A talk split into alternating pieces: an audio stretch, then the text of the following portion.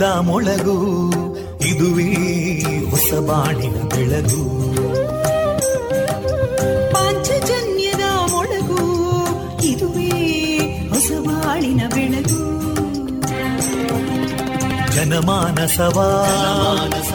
ಅರಳಿಸುವಂತ. ಅರಳಿಸುವಂತ. ಜನಮಾನಸವ ಅರಳಿಸುವಂತ. ವಿವೇಕವಾಣಿಯ ಮೊಳಗು. ಸುಖ ದುಃಖಗಳಿಗೆ ತಾಕೊರಳಾಗುವ ನಿಲಪೀತಿಯದಿ ಮೊಳಗು. ಇದುವೇ ಹೊಸ ಬಾಣಿನ ಬೆಳಗು. ಇದುವೇ ಪಾಂಚಜನ್ಯದ ಮೊಳಗು. ಇದುವೇ ಪಾಂಚಜನ್ಯದ ಮೊಳಗು.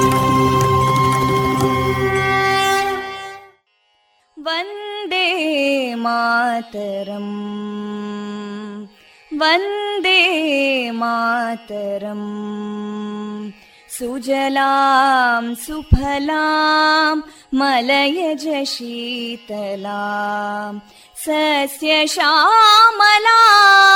मातरं वन्दे मातरम्। शुभ्रजोत्स्ना पुलकितयामिनीं पुल्लकुसुमिता ध्रुमदळशोभिनीं सुहासिनीं सुमधुरभाषिणीं सुखदां वरदां मातरं वन्दे मातरम् कोटि कोटि कण्ठा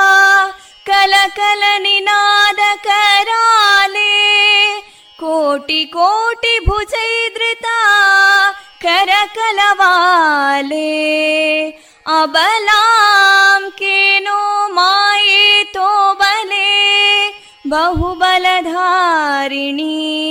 ನಮಾಮಿ ತಾರಿಣಿ, ರಿಪುದಲವಾರಿಣಿ,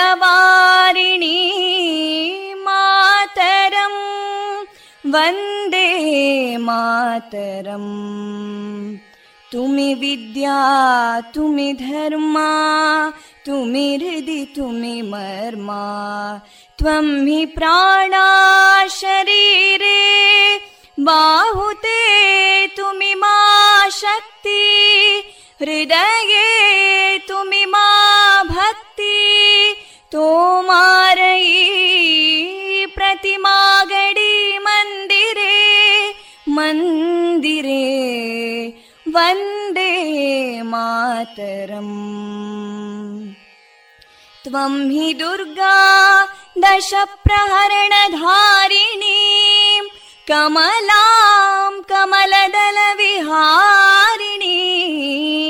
वाणीं विद्यादायिनीं नमामि त्वां नमामि कमलाम् अमलामतुलां सुजलां सुफलां मातरम् वन्दे मातरम् श्यामलां सरलां सुस्मितां भूषितां धरणीं भरणीं मातरम् Vande Mataram Vande Mataram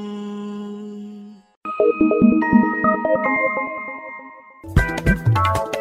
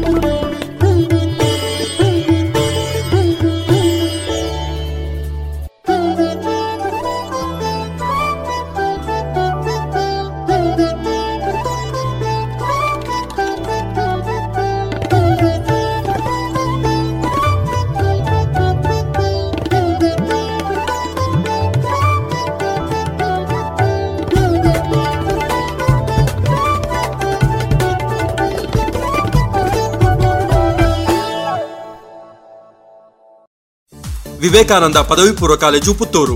CET NEET JEE ಸಿಪಿಟಿಗಳಿಗಾಗಿ ವಿಶೇಷ ತರಬೇತಿ, ಸುಸಜ್ಜಿತ ವಿಶಾಲ ಪ್ರಯೋಗಾಲಯ. ಕಾಲೇಜ್ ಕ್ಯಾಂಪಸ್ನಲ್ಲೇ ವಿದ್ಯಾರ್ಥಿ ವಿದ್ಯಾರ್ಥಿನಿಯರಿಗಾಗಿ ಪ್ರತ್ಯೇಕ ವಸತಿ ನಿಲಯ. ಅರ್ಹ ವಿದ್ಯಾರ್ಥಿಗಳಿಗೆ ವಿದ್ಯಾರ್ಥಿ ವೇತನ, ಉಚಿತ ಶಿಕ್ಷಣ. ಮಾಹಿತಿಗೆ ಸಂಪರ್ಕಿಸಿ zero eight two five one two three seven four double five mobile nine seven three one double seven four seven zero three.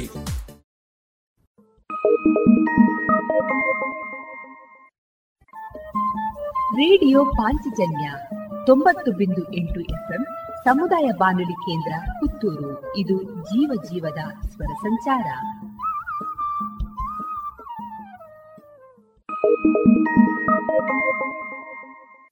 ಇದೀಗ ಶ್ರೀದೇವರ ಭಕ್ತಿಯ ಸ್ತುತಿಯನ್ನ ಆಲಿಸೋಣ.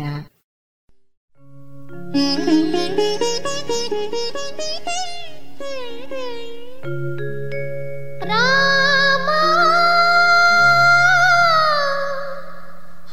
妈。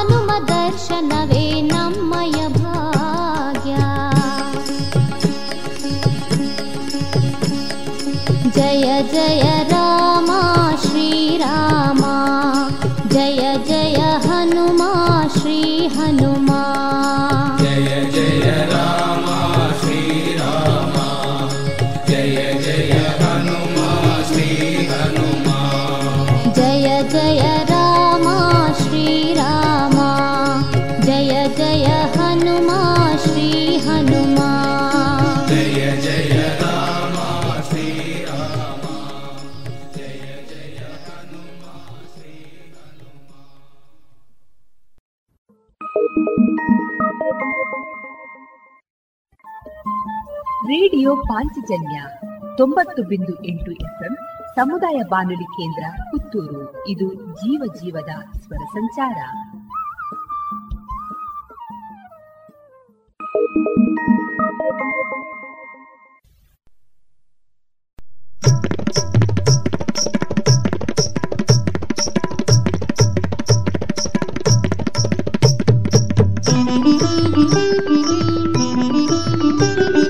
ಪಡೆದಳು ಅಪ್ಸರೆ ಪುಂಜಕಸ್ಥಲೇ.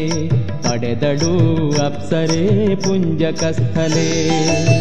ಬ್ರಹ್ಮ ಶಾಪವ ಸತ್ಯಲೋಕದಲ್ಲಿ ಬ್ರಹ್ಮ ಶಾಪವ ಸತ್ಯಲೋಕದಲ್ಲಿ ಪಡೆದ ಶಾಪವ ಹೊತ್ತು ಮಡಿಲಲ್ಲಿ, ಪಡೆದ ಶಾಪವ ಹೊತ್ತು ಮಡಿಲಲ್ಲಿ, ಅಪ್ಸರೆ ತಳೆದಳು ಜನುಮಲೋಕದಲ್ಲಿ. ಅಪ್ಸರೆ ತಳೆದಳು ಜನುಮಲೋಕದಲ್ಲಿ ಪಡೆದಳು ಅಪ್ಸರೆ ಪುಂಜಕಸ್ಥಲೆ. ಪಡೆದಳು ಅಪ್ಸರೆ ಪುಂಜಕಸ್ಥಲೆ.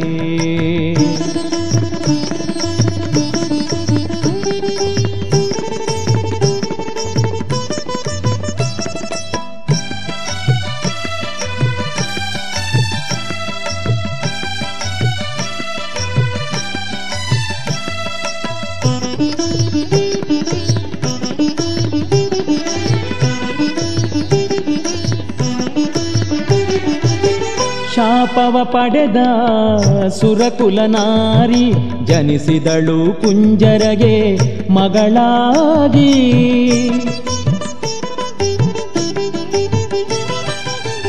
ವೀರ ಕುಂಜರ ರಾಜನ ಮಡಿಲಲಿ ಬೆಳೆದಳು ಅಪ್ಸರೆ ಅಂಜನಳಾಗಿ.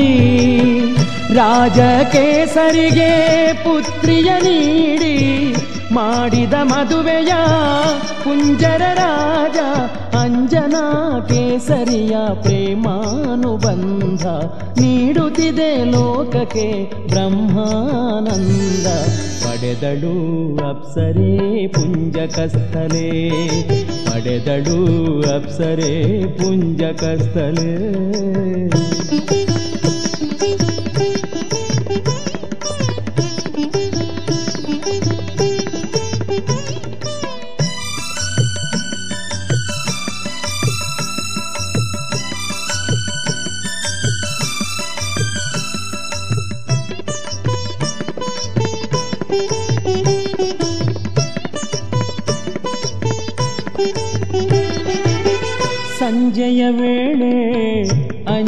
ದೇವಿ ಬರುತ್ತಿರೇ ಸುಂದರ ಹೂಬನದಿ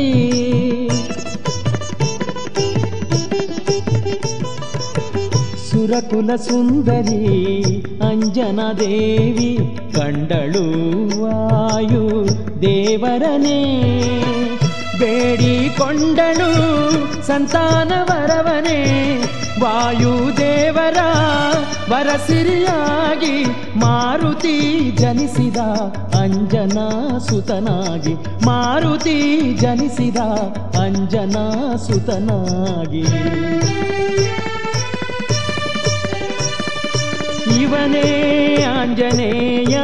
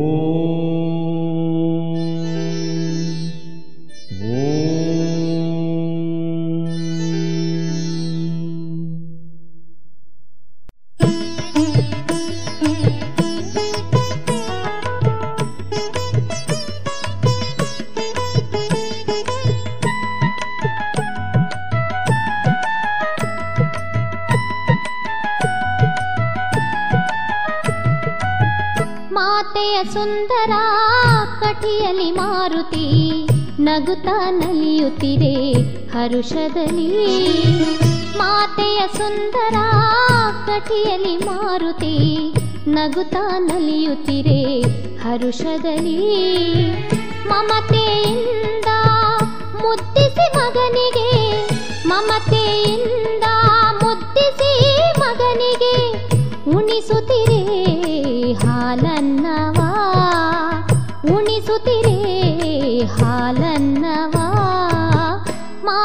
ಸುಂದರ ಕಟಿಯಲಿ ಮಾರುತಿ ನಗುತ್ತಾ ನಲಿಯುತ್ತಿರೆ ಹರುಷದಲ್ಲಿ.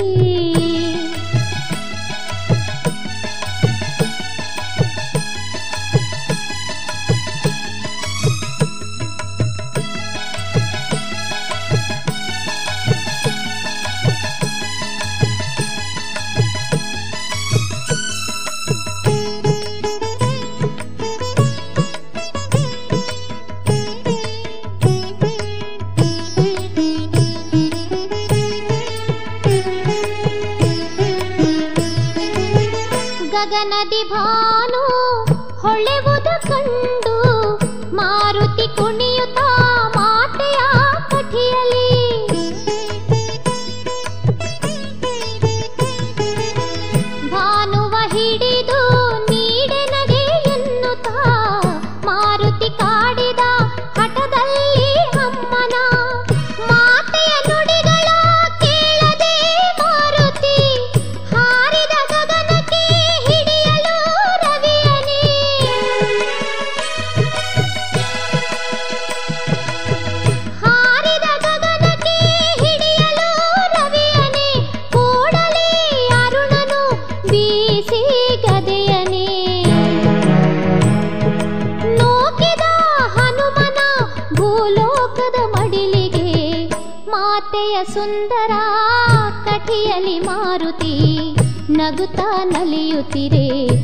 舍不得你。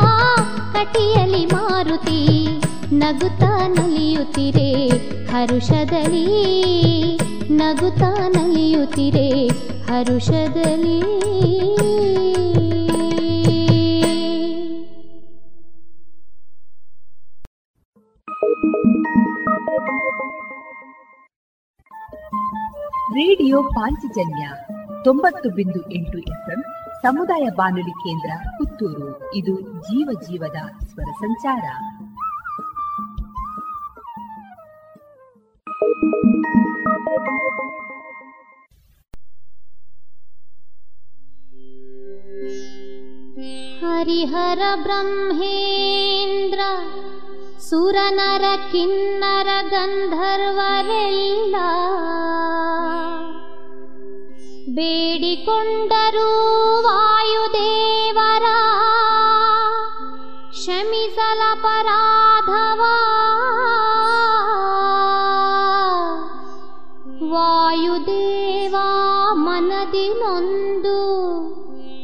ಮಗನಿಗೆ ವರ ನೀಡಿರೆನಲು ಸುರರೆಲ್ಲರೂ ಸೇರಿ ಸಂತೈಸಿ ವಾಯುದೇವರ ವಿನಯದಿ ಹನುಮಗೆ ನೀಡಿ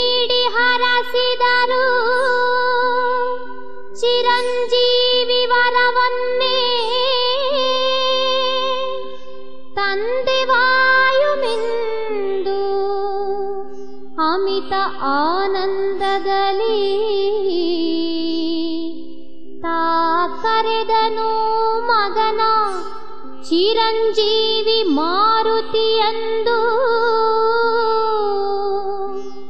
ಇವನೇ ಹನುಮ ಇವನೇ ಆಂಜನೇಯ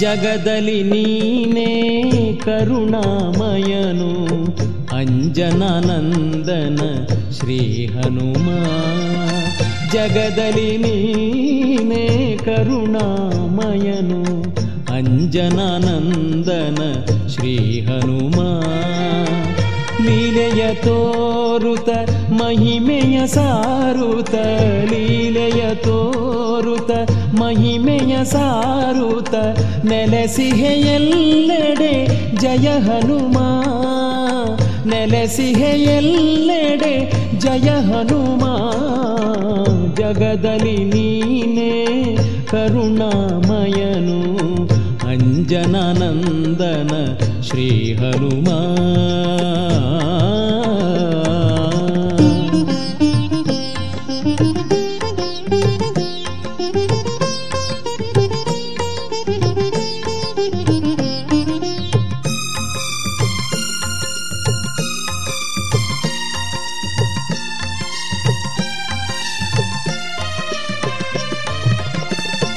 ಪರಗಳಲ್ಲಿ ನಿನ್ನಯ ಹಿರಿಮೆ ತುಂಬಿದೆ ಜಗದಲ್ಲಿ ನಿನ್ನಯ ಮಹಿಮೆ.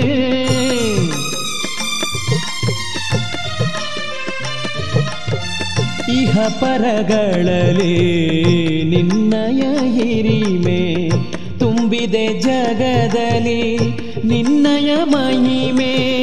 ಭೂಲೋಕವೆಲ್ಲೆಡೆ ನಿನ್ನಯ ಪ್ರತಿಮೆ ಭೂಲೋಕವೆಲ್ಲೆಡೆ ನಿನ್ನಯ ಪ್ರತಿಮೆ ನೀಡಯ್ಯ ನಮಗೆ ನಿನ್ನಯ ಒಲುಮೆ ನೀಡಯ್ಯ ನಮಗೆ ನಿನ್ನಯ ಒಲುಮೆ ಜಗದಲ್ಲಿ ನೀನೇ ಕರುಣಾಮಯನು ಅಂಜನಾನಂದನ ಶ್ರೀ ಹನುಮ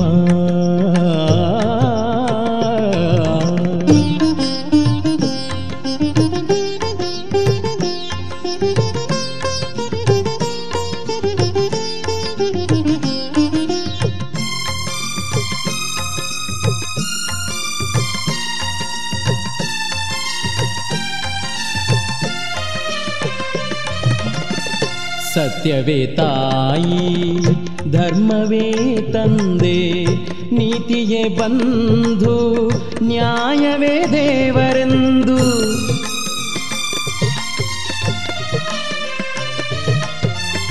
ಸತ್ಯವೇ ತಾಯಿ, ಧರ್ಮವೇ ತಂದೆ, ನೀತಿಯೇ ಬಂಧು, ನ್ಯಾಯವೇ ದೇವರೆಂದು. ನಂಬಿಗ ಬಾಳಲಿ ತುಂಬಿದೆ ಬವಣೆ, ನಂಬಿಗ ಬಾಳಲಿ ತುಂಬಿದೆ ಬವಣೆ. ಪೊರೆಯೋ ಹನುಮ ತೋರಿ ಕರುಣೆ, ಪೊರೆಯೋ ಹನುಮ ತೋರಿ ಕರುಣೆ. ಜಗದಲ್ಲಿ ನೀನೇ ಕರುಣಾಮಯನು, ಅಂಜನಾನಂದನ ಶ್ರೀ ಹನುಮ. ಜಗದಲ್ಲಿ ನೀನೇ ಕರುಣಾಮಯನು, ಅಂಜನಾನಂದನ ಶ್ರೀ ಹನುಮ ಲೀಲೆಯ ತೋರುತ, ಮಹಿಮೆಯ ಸಾರುತ, ಲೀಲೆಯ ತೋರುತ, ಮಹಿಮೆಯ ಸಾರುತ, ನೆಲೆಸಿಹೆ ಎಲ್ಲೆಡೆ ಜಯ ಹನುಮ ನೆಲೆಸಿಹೆ ಎಲ್ಲೆಡೆ ಜಯ ಹನುಮ ಜಗದಲ್ಲಿ ನೀನೇ ಕರುಣಾಮಯನು ಅಂಜನಾನಂದನ ಶ್ರೀ ಹನುಮ ಅಂಜನಾನಂದನ ಶ್ರೀ ಹನುಮ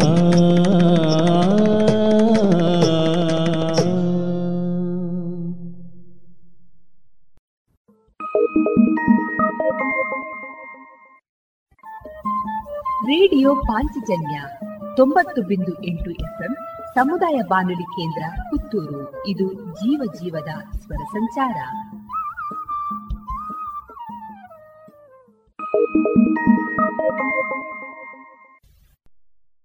ಹಾರಿ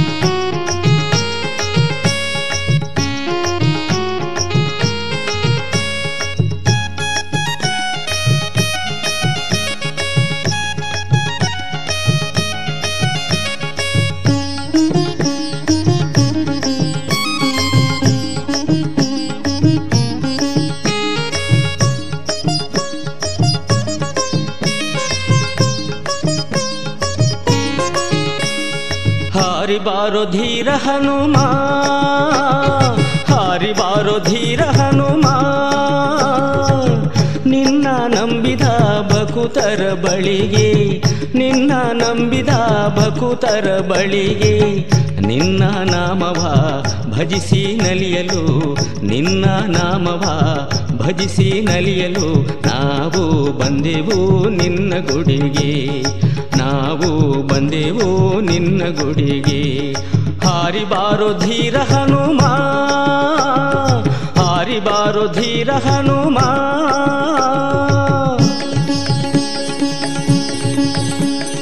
ಜಯ ಜಯ ಹನುಮ, ನಮೋ ನಮೋ. ಅಗಣಿತ ಮಹಿಮಾ, ನಮೋ ನಮೋ. ಜಯ ಜಯ ಹನುಮ, ನಮೋ ನಮೋ. ಅಗಣಿತ ಮಹಿಮಾ, ನಮೋ ನಮೋ.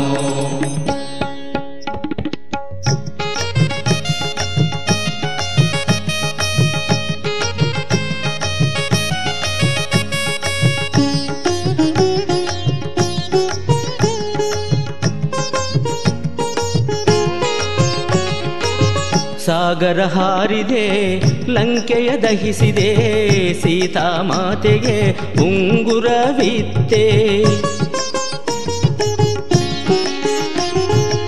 ಸಾಗರ ಹಾರಿದೆ, ಲಂಕೆಯ ದಹಿಸಿದೆ, ಸೀತಾ ಮಾತೆಗೆ ಉಂಗುರವಿತ್ತೆ.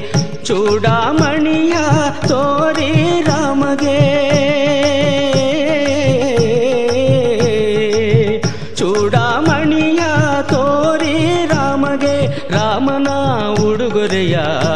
ಪಡೆದೆ ರಾಮನ ಉಡುಗೊರೆಯ ನೀ ಪಡೆದೆ ಹಾರಿಬಾರು ಧೀರ ಹನುಮ ಹಾರಿಬಾರು ಧೀರ ಹನುಮ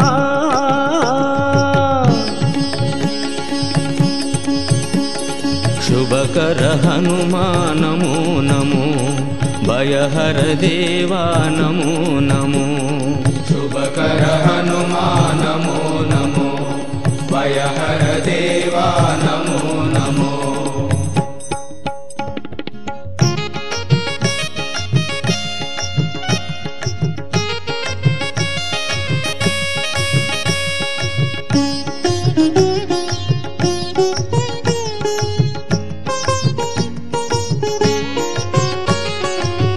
ರಾಮನ ತಮ್ಮಗೆ ಪ್ರಾಣವ ನೀಡಲು ದ್ರೋಣಗಿರಿಯನೇ, ಹೊತ್ತು ನೀ ತಂದೆ.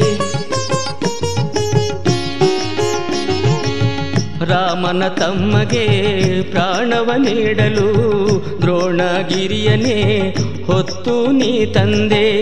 ರಕ್ಕಸರೆಲ್ಲರ ಕಳಿಸಿ ರಣದಲ್ಲಿ. ರಕ್ಕಸರೆಲ್ಲರ ರಣದಲ್ಲಿ ಶ್ರೀರಾಮನ ಪ್ರಿಯ ಸಖ ನೀನಾದೆ ಶ್ರೀರಾಮನ ಪ್ರಿಯ ಸಖ ನೀನಾದೆ ಹಾರಿ ಬಾರೋ ಧೀರ ಹನುಮ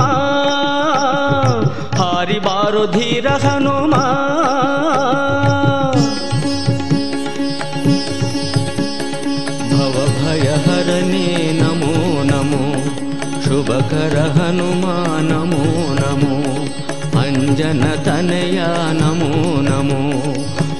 భవభయహరనేయనే నమో నమో భవభయహరనే నమో నమో శుభకర హనుమా నమో నమో అంజన కనయ నమో నమో ఆంజనేయనే నమో నమో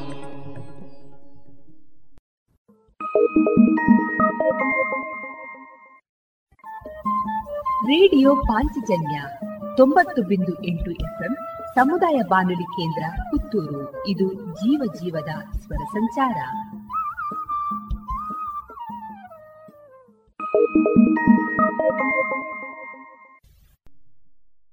ಹಾರಿ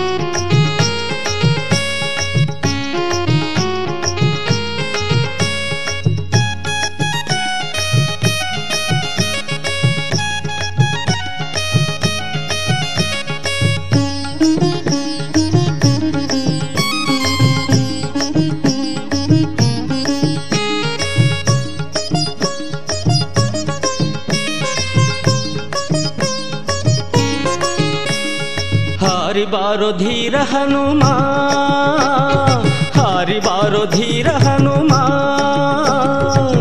ನಿನ್ನ ನಂಬಿದ ಬಕುತರ ಬಳಿಗೆ ನಿನ್ನ ನಂಬಿದ ಭಕುತರ ಬಳಿಗೆ ನಿನ್ನ ನಾಮವ ಭಜಿಸಿ ನಲಿಯಲು, ನಿನ್ನ ನಾಮವ ಭಜಿಸಿ ನಲಿಯಲು ನಾವು ಬಂದೆವು ನಿನ್ನ ಗುಡಿಗೆ. ನಾವು ಬಂದೆವು ನಿನ್ನ ಗುಡಿಗೆ. ಹಾರಿ ಬಾರೋ ಧೀರ ಹನುಮ, ಹಾರಿ ಬಾರೋ ಧೀರ ಹನುಮ.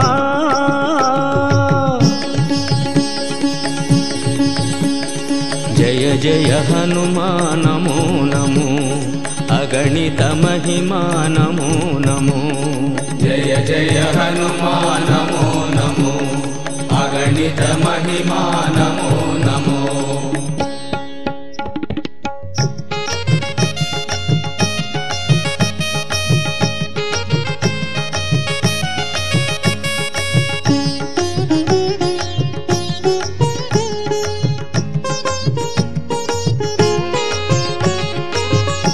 ಸಾಗರ ಹಾರಿದೆ, ಲಂಕೆಯ ದಹಿಸಿದೆ, ಸೀತಾ ಮಾತೆಗೆ ಉಂಗುರವಿತ್ತೆ ಸಾಗರ ಹಾರಿದೆ, ಲಂಕೆಯ ದಹಿಸಿದೆ, ಸೀತಾ ಮಾತೆಗೆ ಉಂಗುರವಿತ್ತೆ ಚೂಡಾಮಣಿಯ ತೋರಿ ರಾಮಗೆ.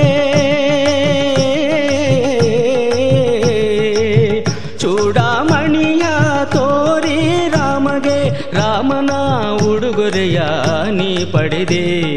ರಾಮನ ಉಡುಗೊರೆಯ ನೀ ಪಡೆದೆ. ಹಾರಿ ಬಾರೋ ಧೀರ ಹನುಮ ಹಾರಿ ಬಾರೋ ಧೀರ ಹನುಮ.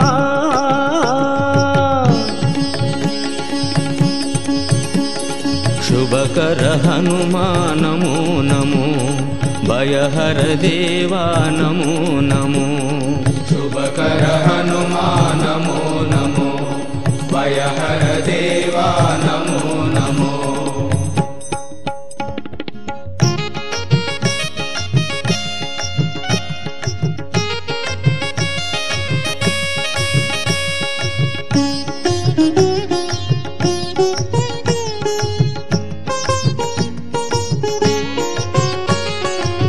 ರಾಮನ ತಮ್ಮಗೆ ಪ್ರಾಣವ ನೀಡಲು ದ್ರೋಣಗಿರಿಯನೇ ಹೊತ್ತು ನೀ ತಂದೆ ರಾಮನ ತಮ್ಮಗೆ ಪ್ರಾಣವ ನೀಡಲು ದ್ರೋಣಗಿರಿಯನೇ ಹೊತ್ತು ನೀ ತಂದೆ ರಕ್ಕಸರೆಲ್ಲರ ಕಳಿಸಿ ರಣದಲ್ಲಿ. ರಕ್ಕಸರೆಲ್ಲರ ತಳಿಸಿ ರಣದಲ್ಲಿ ಶ್ರೀರಾಮನ ಪ್ರಿಯ ಸಖ ನೀನಾದೆ ಶ್ರೀರಾಮನ ಪ್ರಿಯ ಸಖ ನೀನಾದೆ ಹಾರಿ ಬಾರೋ ಧೀರ ಹನುಮ ಹಾರಿ ಬಾರೋ ಧೀರ ಹನುಮ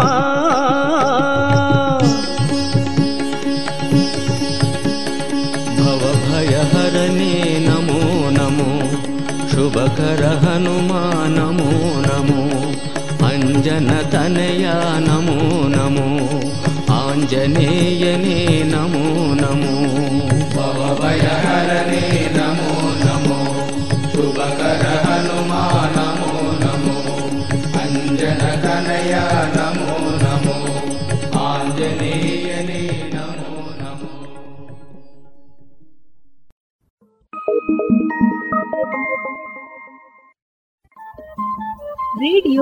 ಪಾಂಚಜನ್ಯ ತೊಂಬತ್ತು ಬಿಂದು ಎಂಟು ಎಫ್ಎಂ ಸಮುದಾಯ ಬಾನುಲಿ ಕೇಂದ್ರ ಪುತ್ತೂರು. ಇದು ಜೀವ ಜೀವದ ಸ್ವರ ಸಂಚಾರ.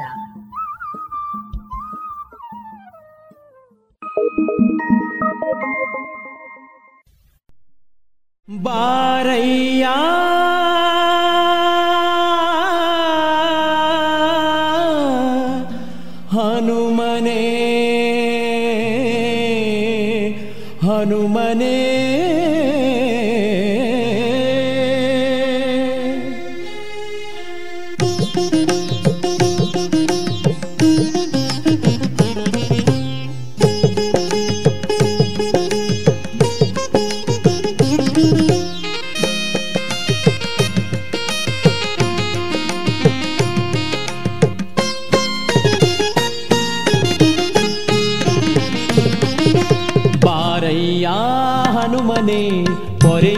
ಪೊರೆಯೋ ಭಕುತರ ಬೇಗನೆ ಬಾರಯ್ಯ ಹನುಮನೆ ಪೊರೆಯೋ ಭಕುತರ ಬೇಗನೆ ಜಗವು ನಂಬಿಹುದು ನಿನ್ನನೆ, ಬವಣೆ ಕಾಡುತ್ತಿದೆ ನಮ್ಮನೆ.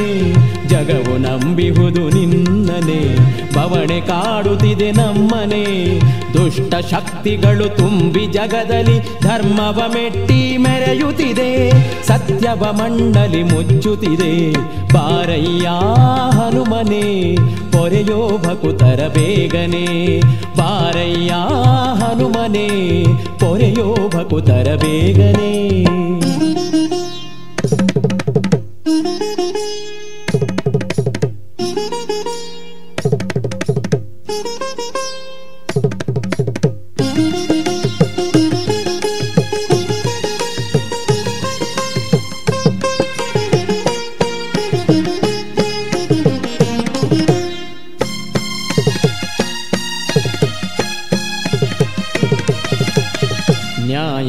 ಭರಿತ ಮನುಜರ ಮೇಲೆ ಅನ್ಯಾಯದ ಅಕ್ರಮ ಲೀಲೆ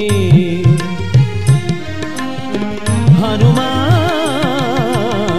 ನ್ಯಾಯ ಭರಿತ ಮನುಜರ ಮೇಲೆ ಅನ್ಯಾಯದ ಅಕ್ರಮ ಲೀಲೆ ಸಾಗರ ಹಾರಿ ಸೀತೆಯ ಕಂಡ ಶೂರ ಹನುಮನೆ ಪೊರೆಯಯ್ಯ ಸಾಗರ ಹಾರಿ ಸೀತೆಯ ಕಂಡ ಶೂರ ಹನುಮನೆ ಪೊರೆಯಯ್ಯ ನಿಜ ಧೀರನು ನೀನಯ್ಯ ಜಗದೀನರು ನಾವಯ್ಯ ನಿಜ ಧೀರನು ನೀನಯ್ಯ ಜಗದೀನರು ನಾವಯ್ಯ ಆಂಜನೇಯನೇ ಪವನತನಯನೇ ರಾಮ ಭಕ್ತನೇ ನೀನಯ್ಯ ಆಂಜನೇಯನೇ ಪವ ಪವನ ತನಯನೇ ರಾಮ ಭಕ್ತನೇ ನೀನಯ್ಯ ಬಾರಯ್ಯ ಹನುಮನೆ ಪೊರೆಯೋ ಬಕುತರ ಬೇಗನೆ.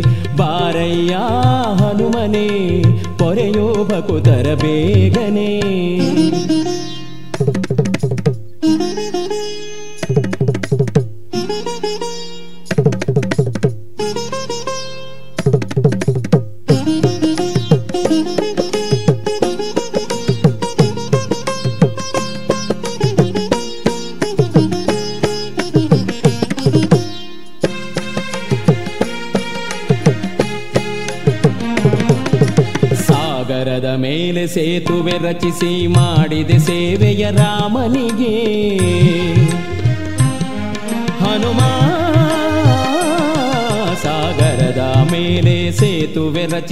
ಮಾಡಿದೆ ಸೇವೆಯ ರಾಮನಿಗೆ, ದ್ರೋಣಗಿರಿಯನೇ ಹೊತ್ತು ತಂದು ನೀಡಿದೆ ಪ್ರಾಣವ ಲಕ್ಷ್ಮಣಗೆ, ದ್ರೋಣಗಿರಿಯನೇ ಹೊತ್ತು ತಂದು ನೀಡಿದೆ ಪ್ರಾಣವ ಲಕ್ಷ್ಮಣಗೆ, ಶಿವಶಂಕರ ನೀನಯ್ಯ, ಚಿರಂಜೀವಿಯು ನೀನಯ್ಯ, ಶಿವಶಂಕರ ನೀನಯ್ಯ.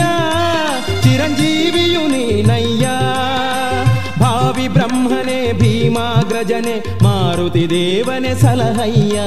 ಭಾವಿ ಬ್ರಹ್ಮನೆ ಭೀಮಾಗ್ರಜನೆ ಮಾರುತಿ ದೇವನೆ ಸಲಹಯ್ಯ. ಬಾರಯ್ಯ ಹನುಮನೆ, ಪೊರೆಯೋ ಬಕುತರ ಬೇಗನೆ. ಬಾರಯ್ಯ ಹನುಮನೆ, ಪೊರೆಯೋ ಬಕುತರ ಬೇಗನೆ. ಜಗವು ನಂಬಿಹುದು ನಿನ್ನನೆ, ಬವಣೆ ಕಾಡುತ್ತಿದೆ ನಮ್ಮನೆ. ಜಗವು ನಂಬಿಹುದು ನಿನ್ನನೆ, ಬವಣೆ ಕಾಡುತ್ತಿದೆ ನಮ್ಮನೆ. ದುಷ್ಟ ಶಕ್ತಿಗಳು ತುಂಬಿ ಜಗದಲ್ಲಿ ಧರ್ಮವ ಮೆಟ್ಟಿ ಮೆರೆಯುತ್ತಿದೆ, ಸತ್ಯವ ಮಣ್ಣಲಿ ಮುಚ್ಚುತ್ತಿದೆ. ಬಾರಯ್ಯ ಹನುಮನೆ, ಪೊರೆಯೋ ಬಕುತರ ಬೇಗನೆ. ಬಾರಯ್ಯ ಹನುಮನೆ, ಪೊರೆಯೋ ಬಕುತರ ಬೇಗನೆ. रामभक्तने द्यूयते जने वायुपुत्र श्रियाञ्जनेयने।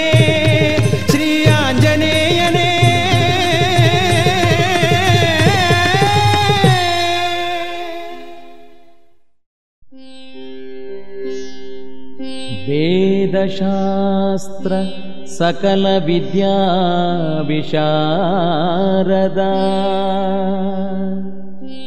वाञ्छित वरदात भुवनत्रयख्यात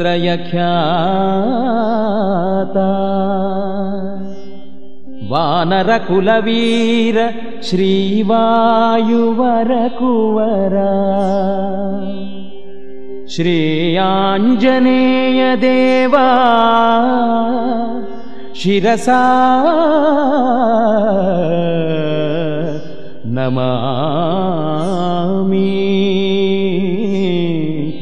ಶಿರಸ. ನಮಾಮಿ.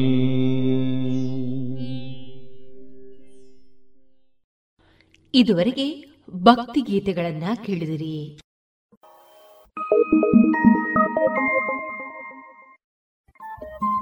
ರೇಡಿಯೋ ಪಾಂಚಜನ್ಯ ತೊಂಬತ್ತು ಬಿಂದು ಎಂಟು ಎಫ್ಎಂ ಸಮುದಾಯ ಬಾನುಲಿ ಕೇಂದ್ರ ಪುತ್ತೂರು. ಇದು ಜೀವ ಜೀವದ ಸ್ವರ ಸಂಚಾರ.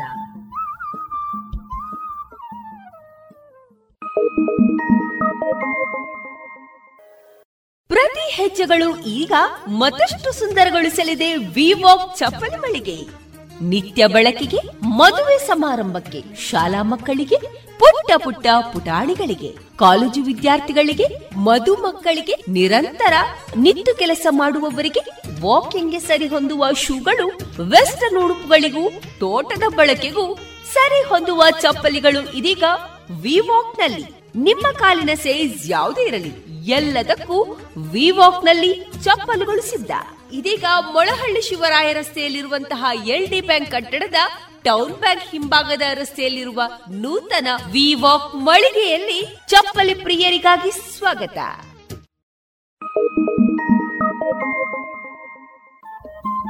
ರೇಡಿಯೋ ಪಾಂಚಜನ್ಯ ತೊಂಬತ್ತು ಬಿಂದು ಎಂಟು ಎಫ್ಎಂ ಸಮುದಾಯ ಬಾನುಲಿ ಕೇಂದ್ರ ಪುತ್ತೂರು. ಇದು ಜೀವ ಜೀವದ ಸ್ವರ ಸಂಚಾರ.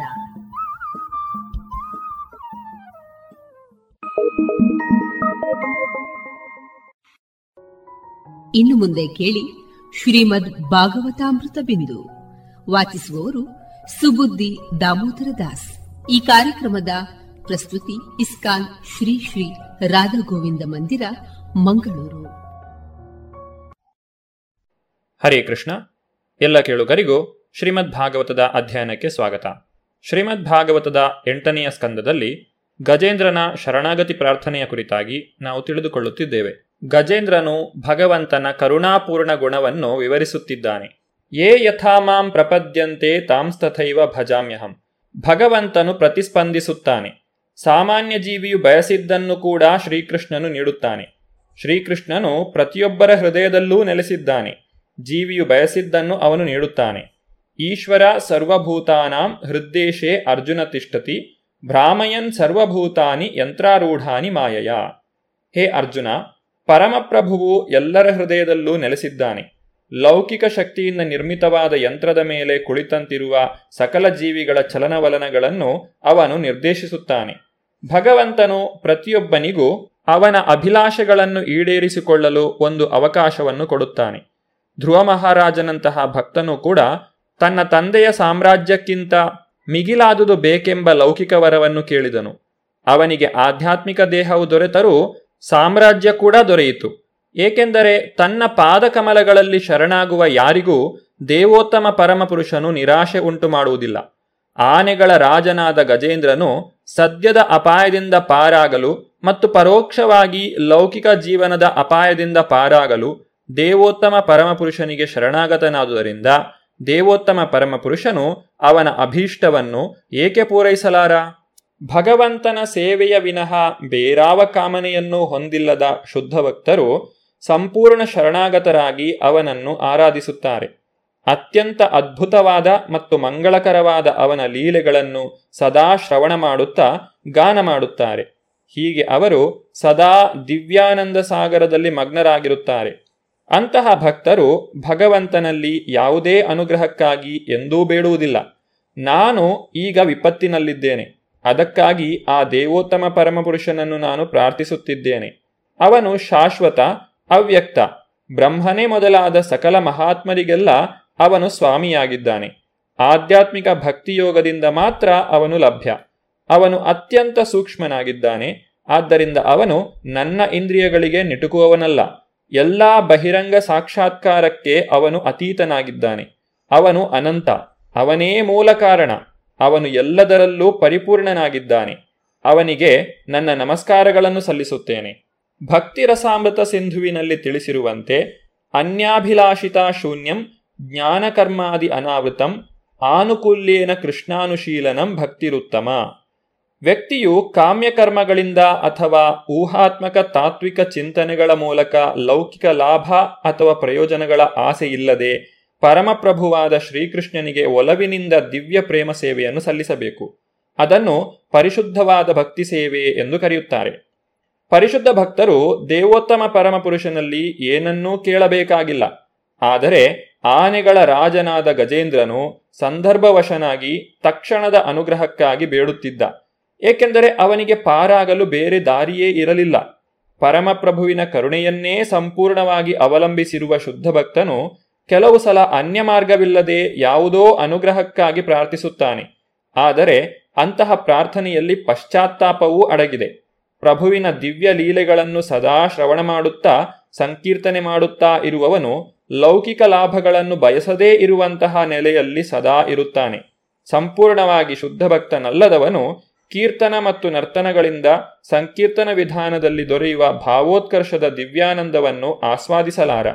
ಸಾಮಾನ್ಯ ಭಕ್ತನಿಗೆ ಅಂತಹ ಭಾವೋತ್ಕರ್ಷವು ಸಾಧ್ಯವಿಲ್ಲ.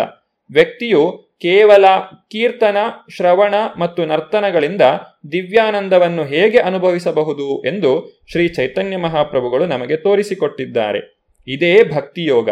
ಆದ್ದರಿಂದ ಆನೆಗಳ ರಾಜನಾದ ಗಜೇಂದ್ರನು ಆಧ್ಯಾತ್ಮಿಕ ಯೋಗಗಮ್ಯಂ ಎಂದು ಹೇಳುತ್ತಾನೆ. ಅಂದರೆ ವ್ಯಕ್ತಿಯು ಈ ಆಧ್ಯಾತ್ಮಿಕ ವೇದಿಕೆಯಲ್ಲಿ ಸನ್ನಿಹಿತನಾಗದಿದ್ದರೆ ಪರಮಪ್ರಭುವನ್ನು ಸಮೀಪಿಸಲಾರ ಎಂದು ಸೂಚಿಸುತ್ತಾನೆ. ಅನೇಕ ಜನ್ಮಗಳನ್ನು ಎತ್ತಿದ ಬಳಿಕ ಭಗವಂತನ ಸಾನ್ನಿಧ್ಯದ ಅನುಗ್ರಹವನ್ನು ಪಡೆಯಬಹುದು. ಆದರೆ ಶ್ರೀ ಚೈತನ್ಯ ಮಹಾಪ್ರಭುಗಳು ಆಧ್ಯಾತ್ಮಿಕ ಜೀವನದಲ್ಲಿ ಯಾವ ಹಿನ್ನೆಲೆಯೂ ಇಲ್ಲದ ಪತಿತಾತ್ಮರಿಂದ ಹಿಡಿದು ಪ್ರತಿಯೊಬ್ಬರಿಗೂ ಈ ಅನುಗ್ರಹವನ್ನು ನೀಡಿದ್ದಾರೆ. ಅದನ್ನು ಕೃಷ್ಣ ಪ್ರಜ್ಞೆಯ ಆಂದೋಲನದಲ್ಲಿ ಪ್ರತ್ಯಕ್ಷವಾಗಿ ಕಾಣಬಹುದು. ದೇವೋತ್ತಮ ಪರಮಪುರುಷನ ಬಳಿಗೆ ಹೋಗಲು ಭಕ್ತಿಯೋಗವೇ ನಿಷ್ಕಳಂಕವಾದ ವಿಧಾನವಾಗಿದೆ. ಭಕ್ತ್ಯಾಹಂ ಏಕಯಾ ಗ್ರಾಹ್ಯ. ಭಕ್ತಿ ಸೇವೆಯಿಂದ ಮಾತ್ರವೇ ಪರಮಪ್ರಭುವಿನ ಸಾನ್ನಿಧ್ಯವನ್ನು ಪಡೆಯಬಹುದು. ಭಗವದ್ಗೀತೆಯಲ್ಲಿ ಈ ರೀತಿಯಾಗಿ ಹೇಳಲಾಗಿದೆ. ಮಯ್ಯಾಸಕ್ತ ಮನಾಪಾರ್ಥ ಯೋಗಂ ಯುಂಜನ್ ಮದಾಶ್ರಯ ಅಸಂಶಯಂ ಸಮಗ್ರಂ ಮಾಂ ಯಥಾಜ್ಞಾಸಸಿ ತತ್ಶೃಣು ಪೃಥಾಪುತ್ರನೇ ನನ್ನಲ್ಲಿ ಮನಸ್ಸು ನೆಟ್ಟು ನನ್ನ ಪೂರ್ಣ ಅರಿವನ್ನಿಟ್ಟುಕೊಂಡು ಯೋಗವನ್ನಾಚರಿಸಿದರೆ ಸಂಶಯಕ್ಕೆ ಎಡೆಯಿಲ್ಲದಂತೆ ನನ್ನನ್ನು ಸಮಗ್ರವಾಗಿ ಹೇಗೆ ಅರಿಯಬಹುದು ಎಂಬುದನ್ನು ಕೇಳು.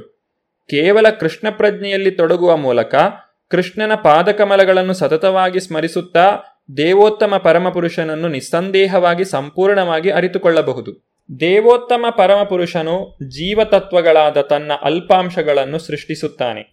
ಬ್ರಹ್ಮನಿಂದ ಆರಂಭಿಸಿ ದೇವತೆಗಳು ಮತ್ತು ವೈದಿಕ ಜ್ಞಾನದ ವಿಸ್ತರಣೆಗಳನ್ನು ಸೃಷ್ಟಿಸುತ್ತಾನೆ. ಇತರ ಎಲ್ಲ ಚರಾಚರ ಜೀವಿಗಳೂ ಸೇರಿದಂತೆ ಅವುಗಳನ್ನು ವಿವಿಧ ನಾಮರೂಪಗಳೊಡನೆ ಸೃಷ್ಟಿಸುತ್ತಾನೆ.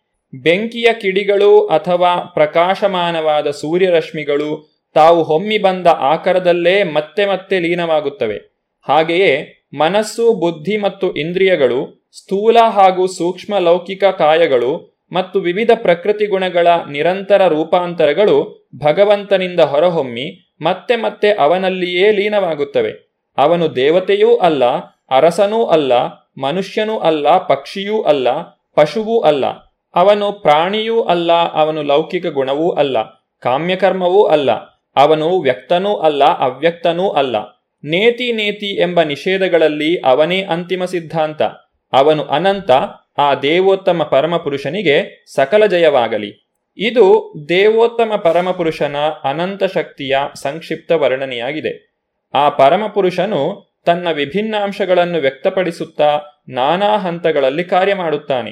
ಆ ವಿಭಿನ್ನಾಂಶಗಳು ಏಕಕಾಲದಲ್ಲಿ ಅವನ ವಿವಿಧ ಶಕ್ತಿಗಳಲ್ಲಿ ವಿವಿಧವಾಗಿ ಸನ್ನಿವೇಶಿತವಾಗಿವೆ. ಪ್ರತಿಯೊಂದು ಶಕ್ತಿಯು ತೀರಾ ಸ್ವಾಭಾವಿಕವಾಗಿ ಕಾರ್ಯ ಮಾಡುತ್ತಿದೆ. ಆದ್ದರಿಂದ ಭಗವಂತನು ಅನಂತನಾಗಿದ್ದಾನೆ. ನತತ್ ಸಮಶ್ಚ ಅಭ್ಯಧಿಕಾಶ್ಚ ದೃಶ್ಯತೆ. ಅವನಿಗೆ ಸಮಾನವಾದುದು ಯಾವುದೂ ಇಲ್ಲ. ಅವನಿಗಿಂತ ಮಿಗಿಲಾದುದು ಯಾವುದೂ ಇಲ್ಲ. ಅವನು ನಾನಾ ರೂಪಗಳಲ್ಲಿ ಅಭಿವ್ಯಕ್ತನಾದರೂ ನಿಷ್ಕ್ರಿಯನಾಗಿದ್ದಾನೆ. ನತಸ್ಯ ಕಾರ್ಯಂ ಕರಣಂಚ ವಿದ್ಯತೆ. ಏಕೆಂದರೆ ಪ್ರತಿಯೊಂದನ್ನು ಅವನ ಅನಂತ ಶಕ್ತಿಯ ವಿಸ್ತರಣೆಗಳು ಮಾಡುತ್ತವೆ. ಗಜೇಂದ್ರನು ತನ್ನ ಪ್ರಾರ್ಥನೆಯನ್ನು ಮುಂದುವರಿಸುತ್ತಾನೆ. ಮೊಸಳೆಯ ಆಕ್ರಮಣದಿಂದ ಬಿಡುಗಡೆಯಾದ ಬಳಿಕ ನಾನು ಮತ್ತೆ ಜೀವಿಸ ಬಯಸುವುದಿಲ್ಲ. ಅಂತರಂಗ ಬಹಿರಂಗಗಳಲ್ಲಿ ಅಜ್ಞಾನದಿಂದ ಆವೃತವಾದ ಈ ಆನೆಯ ದೇಹದಿಂದ ಏನು ಪ್ರಯೋಜನ? ನಾನು ಅಜ್ಞಾನದ ಆವರಣದಿಂದ ಶಾಶ್ವತವಾದ ಮೋಕ್ಷವನ್ನು ಬಯಸುತ್ತೇನೆ. ಆ ಆವರಣವು ಕಾಲದ ಪ್ರಭಾವದಿಂದ ನಾಶವಾಗಿಲ್ಲ.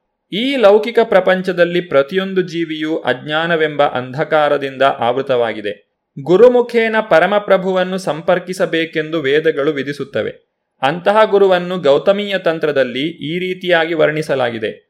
ಓಂ ಅಜ್ಞಾನ ತಿಮಿರಾಂಧಸ್ಯ ಜ್ಞಾನಾಂಜನ ಶಲಾಕಯ ಚಕ್ಷುರುನ್ಮೀಲಿತಂ ಯೇನ ತಸ್ಮೈ ಶ್ರೀ ಗುರವೇ ನಮಃ ಅಜ್ಞಾನದ ಕತ್ತಲೆಯಿಂದ ಕುರುಡಾಗಿದ್ದ ನನ್ನ ಕಣ್ಣುಗಳನ್ನು ಜ್ಞಾನದೀಪದಿಂದ ತೆರೆಯಿಸಿದ ನನ್ನ ಗುರುಗಳಿಗೆ ಗೌರವಪೂರ್ವಕ ನಮಸ್ಕಾರಗಳನ್ನು ಸಲ್ಲಿಸುತ್ತೇನೆ ಈ ಲೌಕಿಕ ಪ್ರಪಂಚದಲ್ಲಿ ಅಸ್ತಿತ್ವಕ್ಕಾಗಿ ಹೋರಾಟ ಮಾಡಿದರೂ ಶಾಶ್ವತವಾಗಿ ಜೀವಿಸಿರುವುದು ಅಸಂಭವ. ಆದರೆ ಈ ಅಸ್ತಿತ್ವದ ಹೋರಾಟವು ಅಜ್ಞಾನ ನಿಮಿತ್ತವಾದದ್ದು ಎಂಬುದನ್ನು ನಾವು ಅರ್ಥ ಮಾಡಿಕೊಳ್ಳಬೇಕು ಪ್ರತಿಯೊಂದು ಜೀವಿಯು ಪರಮಪ್ರಭುವಿನ ಒಂದು ಶಾಶ್ವತ ಅಂಶವಾಗಿದ್ದಾನೆ. ಆನೆಯಾಗಿಯೋ ಅಥವಾ ಮನುಷ್ಯನಾಗಿಯೋ ಜೀವಿಸಬೇಕಾದ ಅವಶ್ಯಕತೆ ಇಲ್ಲ ಜನನ ಮರಣಗಳ ಚಕ್ರದಿಂದ ವಿಮೋಚನೆಯನ್ನು ಪಡೆಯಲು ಮಾತ್ರ ವ್ಯಕ್ತಿಯು ಬಯಸಬೇಕು. ಅಜ್ಞಾನದಿಂದಾಗಿ ಪ್ರಕೃತಿಯು ನೀಡುವ ಪ್ರತಿಯೊಂದು ಜನ್ಮವು ಸುಖಕರ ಮತ್ತು ಆಹ್ಲಾದಕರವೆಂದು ಭಾವಿಸುತ್ತೇವೆ. ಆದರೆ ಈ ಲೌಕಿಕ ಪ್ರಪಂಚದಲ್ಲಿ ಇರುವ ಕೆಳವರ್ಗದ ಜೀವನದಲ್ಲಿ ಬ್ರಹ್ಮನಿಂದ ಹಿಡಿದು ಇರುವೆಯವರೆಗೆ ಯಾರ ಜೀವನವು ದಿಟವಾಗಿ ಸುಖವಾಗಿರಲು ಸಾಧ್ಯವಿಲ್ಲ. ಸುಖವಾಗಿರಲು ನಾವು ಅನೇಕ ಯೋಜನೆಗಳನ್ನು ಮಾಡುತ್ತೇವೆ. ಈ ಜನ್ಮದಲ್ಲೋ ಅಥವಾ ಇನ್ನೊಂದರಲ್ಲೋ ಶಾಶ್ವತವಾಗಿ ನೆಲೆ ನಿಲ್ಲಲು ನಾವು ಎಷ್ಟೇ ಪ್ರಯತ್ನವನ್ನು ಮಾಡಿದರೂ ಈ ಲೌಕಿಕ ಪ್ರಪಂಚದಲ್ಲಿ ಸುಖವೆಂಬುದು ಇರಲಾರದು. ಗಜೇಂದ್ರನು ಭಗವಂತನಲ್ಲಿ ಈ ರೀತಿಯಾಗಿ ಪ್ರಾರ್ಥಿಸುತ್ತಾನೆ. ನಾನು ಈಗ ಈ ಲೌಕಿಕ ಜೀವನದಿಂದ ವಿಮೋಚನೆಯನ್ನು ಸಂಪೂರ್ಣವಾಗಿ ಬಯಸುತ್ತಾ ಪರಮಪ್ರಭುವಿಗೆ ನನ್ನ ಗೌರವಪೂರ್ವಕ ನಮಸ್ಕಾರಗಳನ್ನು ಅರ್ಪಿಸುತ್ತೇನೆ. ಅವನು ಈ ವಿಶ್ವದ ಸೃಷ್ಟಿಕರ್ತ. ಅವನೇ ಈ ವಿಶ್ವರೂಪ. ಆದರೆ ಈ ಬ್ರಹ್ಮಾಂಡದ ಅಭಿವ್ಯಕ್ತಿಗೆ ಅವನು ಅತೀತನಾಗಿದ್ದಾನೆ. ಅವನು ಈ ವಿಶ್ವದಲ್ಲಿ ಪ್ರತಿಯೊಂದನ್ನೂ ಬಲ್ಲ ಪರಮಜ್ಞಾನಿಯಾಗಿದ್ದಾನೆ. ವಿಶ್ವದ ಪರಮ ಆತ್ಮನಾಗಿದ್ದಾನೆ. ಅವನಿಗೆ ಹುಟ್ಟಿಲ್ಲ. ಅವನು ಪರಮಪದದಲ್ಲಿರುವ ಪ್ರಭುವಾಗಿದ್ದಾನೆ. ಅವನಿಗೆ ನನ್ನ ಗೌರವಪೂರ್ವಕ ನಮಸ್ಕಾರಗಳನ್ನು ಸಲ್ಲಿಸುತ್ತೇನೆ. ಗಜೇಂದ್ರನ ಪ್ರಾರ್ಥನೆಯ ಮುಂದುವರಿದ ಭಾಗವನ್ನು ನಾವು ಮುಂದಿನ ಸಂಚಿಕೆಯಲ್ಲಿ ನೋಡೋಣ. ಧನ್ಯವಾದಗಳು. ಹರೇ ಕೃಷ್ಣ. ಇದುವರೆಗೆ ಸುಬುದ್ದಿ ದಾಮೋದರ ದಾಸ್ ಅವರಿಂದ ಶ್ರೀಮದ್ ಭಾಗವತಾಮೃತ ಬಿಂದುವನ್ನ ಕೇಳಿದಿರಿ. ನೀವು ಕಾನೂನು ಪರಿಣತಿ ಪಡೆಯಬೇಕಾ? ಸಮಾಜದಲ್ಲಿ ಅತ್ಯಂತ ಗೌರವದ ಹುದ್ದೆಯನ್ನ ಅಲಂಕರಿಸಬೇಕೆ? ನಮ್ಮ ವಿವೇಕಾನಂದ ಕಾನೂನು ಮಹಾವಿದ್ಯಾಲಯಕ್ಕೆ ಸೇರಿ ಕಾನೂನು ಪದವಿಯನ್ನ ಪಡೆದುಕೊಳ್ಳಿ. ನಿಮ್ಮ ಭವಿಷ್ಯವನ್ನ ರೂಪಿಸಿಕೊಳ್ಳಿ. ಬಿಎ ಎಲ್ಎಲ್ಬಿ ಹಾಗೂ ಎಲ್ಎಲ್ಬಿ ಕೋರ್ಸ್ಗಳಿಗೆ ಕೆಲವೇ ಸೀಟುಗಳು ಲಭ್ಯ. ತಕ್ಷಣವೇ ಸಂಪರ್ಕಿಸಿ ವಿವೇಕಾನಂದ ಕಾನೂನು ಮಹಾವಿದ್ಯಾಲಯ ಪುತ್ತೂರು. ಹೆಚ್ಚಿನ ಮಾಹಿತಿಗಾಗಿ ಕರೆ ಮಾಡಿ nine four eight zero double five four zero six eight. Radio Panchajanya ತೊಂಬತ್ತು ಬಿಂದು ಎಂಟು ಎಫ್ಎಂ ಸಮುದಾಯ ಬಾನುಲಿ ಕೇಂದ್ರ ಪುತ್ತೂರು. ಇದು ಜೀವ ಜೀವದ ಸ್ವರ ಸಂಚಾರ.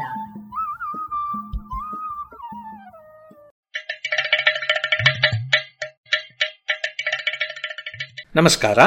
ಇದು ಜಾಣ ಸುದ್ದಿ ವಿಜ್ಞಾನ ವಿಚಾರ ಹಾಗೂ ವಿಸ್ಮಯಗಳ ಧ್ವನಿ ಪತ್ರಿಕೆ. ಪ್ರತಿ ವಾರ ಹೊಸ ಜ್ಞಾನ. ಕೇಳು ಕೇಳು ಕೇಳು ಜಾಣ. ಜಾಣ ಸುದಿಯ ಕೇಳು ಕೇಳು ಕೇಳು ಜಾಣ.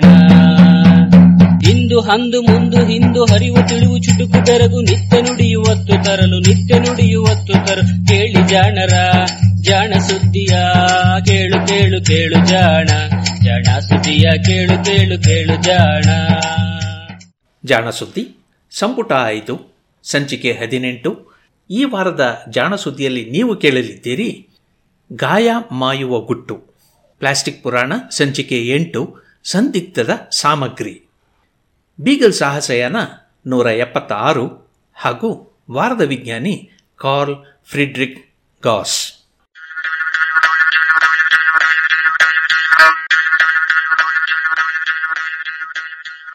ಗಾಯ ಮಾಯುವ ಗುಟ್ಟು.